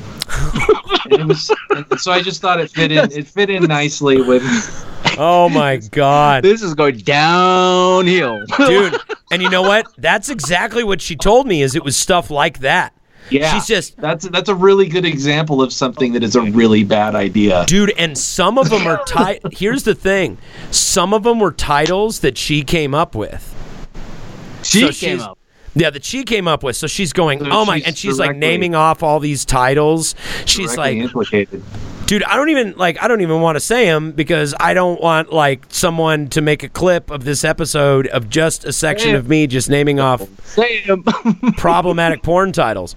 But I'll bet if you Google problematic porn titles in 2020, I'll bet you'd find a pretty good list of stuff. But yeah, she was just rattling on one after the other. Anyway, it was really, really funny. So, Burn TV Studios, home of the motherfucking podcast and problematic porn titles, Rocket Space Rehearsal Studios. 27 21 Larimer Street. Uh, go uh, go jam at Rocket Space, have band practice. Make uh make hey, it's their hourly rentals. You can make some problematic pornography while you're in there. Evergroove Studio. Just clean up, okay? Just clean up. ah, ah. Ah, you know Oh, what I find the best part about jokes. I find the best part of them is how fucking funny they are. Um, oh, no kids, why they jokes? yeah, yeah, that's my favorite thing about jokes. It turns out, Evergroove Studio. Yeah, hey Brad. Hey, Brad. Uh, and hey, shout out to our tech guru, Ethan Klein, who's been pacing in and out. I'm assuming to tell me that there is something wrong with the stream, but I've just been unable to break away from this conversation. So, um, if there's been something wrong with the screen, I, uh, stream, I apologize, guys. We will be releasing a, a recording of this later, so it won't be whatever the problem was, but Ethan was pacing in and out of here sweating something. So shout out to him for being the best tech guru a guy could ask for on my nightmare of a podcast. Um, Thanks, Ethan. Dude, yeah. So Evergroove, Evergroove sent over. Uh, Brad sent over um, the rough mixes of our new recordings, and like I said, I've been loading those into GarageBand and doing work. Uh, Brad is doing remote mixes for people, um, which is a really cool thing to be a part of. Like you can actually listen to the mix live as he's working on it. It's super fucking cool. Um, Brad Brad and the gang are doing some amazing work over there. I can't wait to get back up there and do some work with them. So, Evergroove Studio, hit them up about your next project. And last but most, I want to give a shout out to the people who continue to back us on patreon.com slash mfruckus. Shout out to the patrons for backing everything that we do. Um, if it weren't for you guys, we wouldn't be able to push through this fucking situation, man. Like, like we wouldn't be able to make music and make content while we're in the middle of the a pandemic and the greatest global economic crisis we've seen since the Great Depression. Like, like shitty, crazy shit is happening right now, and we're able to stay active and keep doing shit. some shitty, crazy shit is going on right now, and um, we're only able to do what we do because of you guys. So thank you, thank you, thank you to the brave, beautiful, wonderful, sweet, generous people who back us on patreon.com. If you would like to get access to exclusive content, uh, early content, VIP parties with beer and food, all that shit. How do I do that, Aaron? Tell Well, me. you go to patreon.com slash mfruckus and you become a patron at any level. Any level. Is Um, there a is there a peon level Peon level. that Uh, I can get involved with? There's there's uh the the the MF Light level MF is Lite. is two dollars a month for the MF Light level. And here's the thing. The MF Lite level, you still get access to all the shit that the people in the upper levels get. The only thing that the people at the at the upper tiers get is they get like first dibs on certain things, or they get like they get like merch sent to them just automatically, or they get a rotating bigger T-shirts. they get a they get a bigger discount on merch and shit like that. But for the most part, we give everything to everybody. If you back us on Patreon, we just fucking give you everything we've got. I actually put up a new track on SoundCloud, Oops. and it's on Sorry. a pri- it's on a private SoundCloud link that you can only get to through our Patreon by becoming a patron, and it is a previously unreleased track recorded live on the road in New Mexico. It was never before, well, it had been heard before many times, but it had never been captured before. A little song, a, a secret track called Chainsaw Symphony. It, I just dropped it yesterday, and the only people who have access to it are our patrons. Want to find out what it's all about? Go to patreon.com slash mfruckus. Become a patron at any level and check out the sonic brilliance that is Chainsaw Symphony by motherfucking Ruckus. Fantastic. Anyway, uh, I want to thank my guest, Eric Stranger, for coming on the show. Eric, it has been so great having you on, man. Seriously. It's been, it's it's been a treat. Thank you so much for having me on. It's just been uh, I'm really impressed with your operation. I love Thanks, what you man. guys are doing, and I've been very comfortable with this. I was a little there, but uh, you made the conversation's been great. Gordo is very disarming. He is. Gordo, Gordo is a very Oh, disarming you guy. disarmed me just then. Actually, I think we should put Gordo in charge of disarming the police. yeah, there we go. but but with just like you know g shucks golly kansas just friendly rock and roll bearded bald dude with glasses charisma Turkey in the straw. just just gordo just walking and being like hey guys come on what are you doing here that'd disarm them in a heartbeat they'd be like ah how can we say no to you fair gordo impression. It's a pretty fair impression. oh hey hey what's going on guys Come on, man, put down the taser. come put down the on pepper Put down the taser. Oh, What's God. wrong with you? Get You're right, off it. Gordo. Yeah. You know what? We were f- at first really opposed to the idea of you know making budget changes and and and and switching things up a little bit, but we just found Gordo so disarming. I'm ready. just fucking just drop. Just you, put me in a fucking helicopter. I'll I'll, I'll just Yeah, drop in. I'll He's gonna go from in. disarming to alarming if he stays in that house much Yeah, yeah. longer. Yeah, right. drop me in the precinct. I dare you. Yeah. I, I, I dare you. problem solved in a weekend. Anyway, uh, it's been really great to have you on the show, Eric. Um, it's I, I've been super curious about your life, and I'm sure you know you and I have had a lot of conversations, and and I'm and I'm sure there's a lot more places we can go, and we'll just have to save it for another time. I'd love to have you back. The motherfucking podcast is recorded at the Nug Nation Studios in Denver, Colorado, and hosted by Aaron Howell, Tony Lee, Logan O'Connor, and occasionally even Ty Blosser of the international power rock combo Motherfucking Ruckus. Our producer in the studio is Gordon Leadfoot. Our producers in Chicago are Gene Skibbons and Adam Zelinsky. All music except homie shoutouts and featured artists is written and performed by MF Ruckus and comes from the album The Front Lines of Good Times Volume 1, coming this fall on Rodeo Star Records.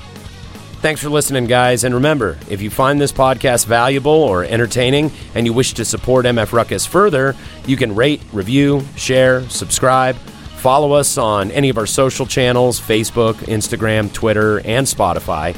If you really want to help us do what we do, you can go to patreon.com slash mfruckus and become a patron at any level. Our patrons get access to exclusive content, early releases, guest list spots, even VIP parties with beer and food, all in exchange for a small monthly contribution. It really does make a difference and allows us to do this podcast, make records, create videos, go on tour, fly Tony back and forth, and all the other stuff we love to do for you guys. Patreon.com slash MFRuckus. Check it out. Thanks again, guys.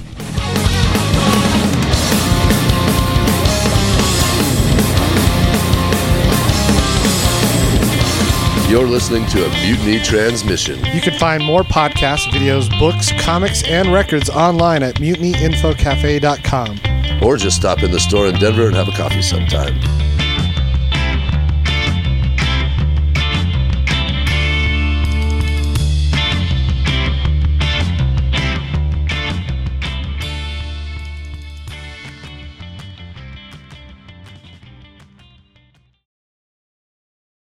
Right. Yeah, like You know, like, Yeah.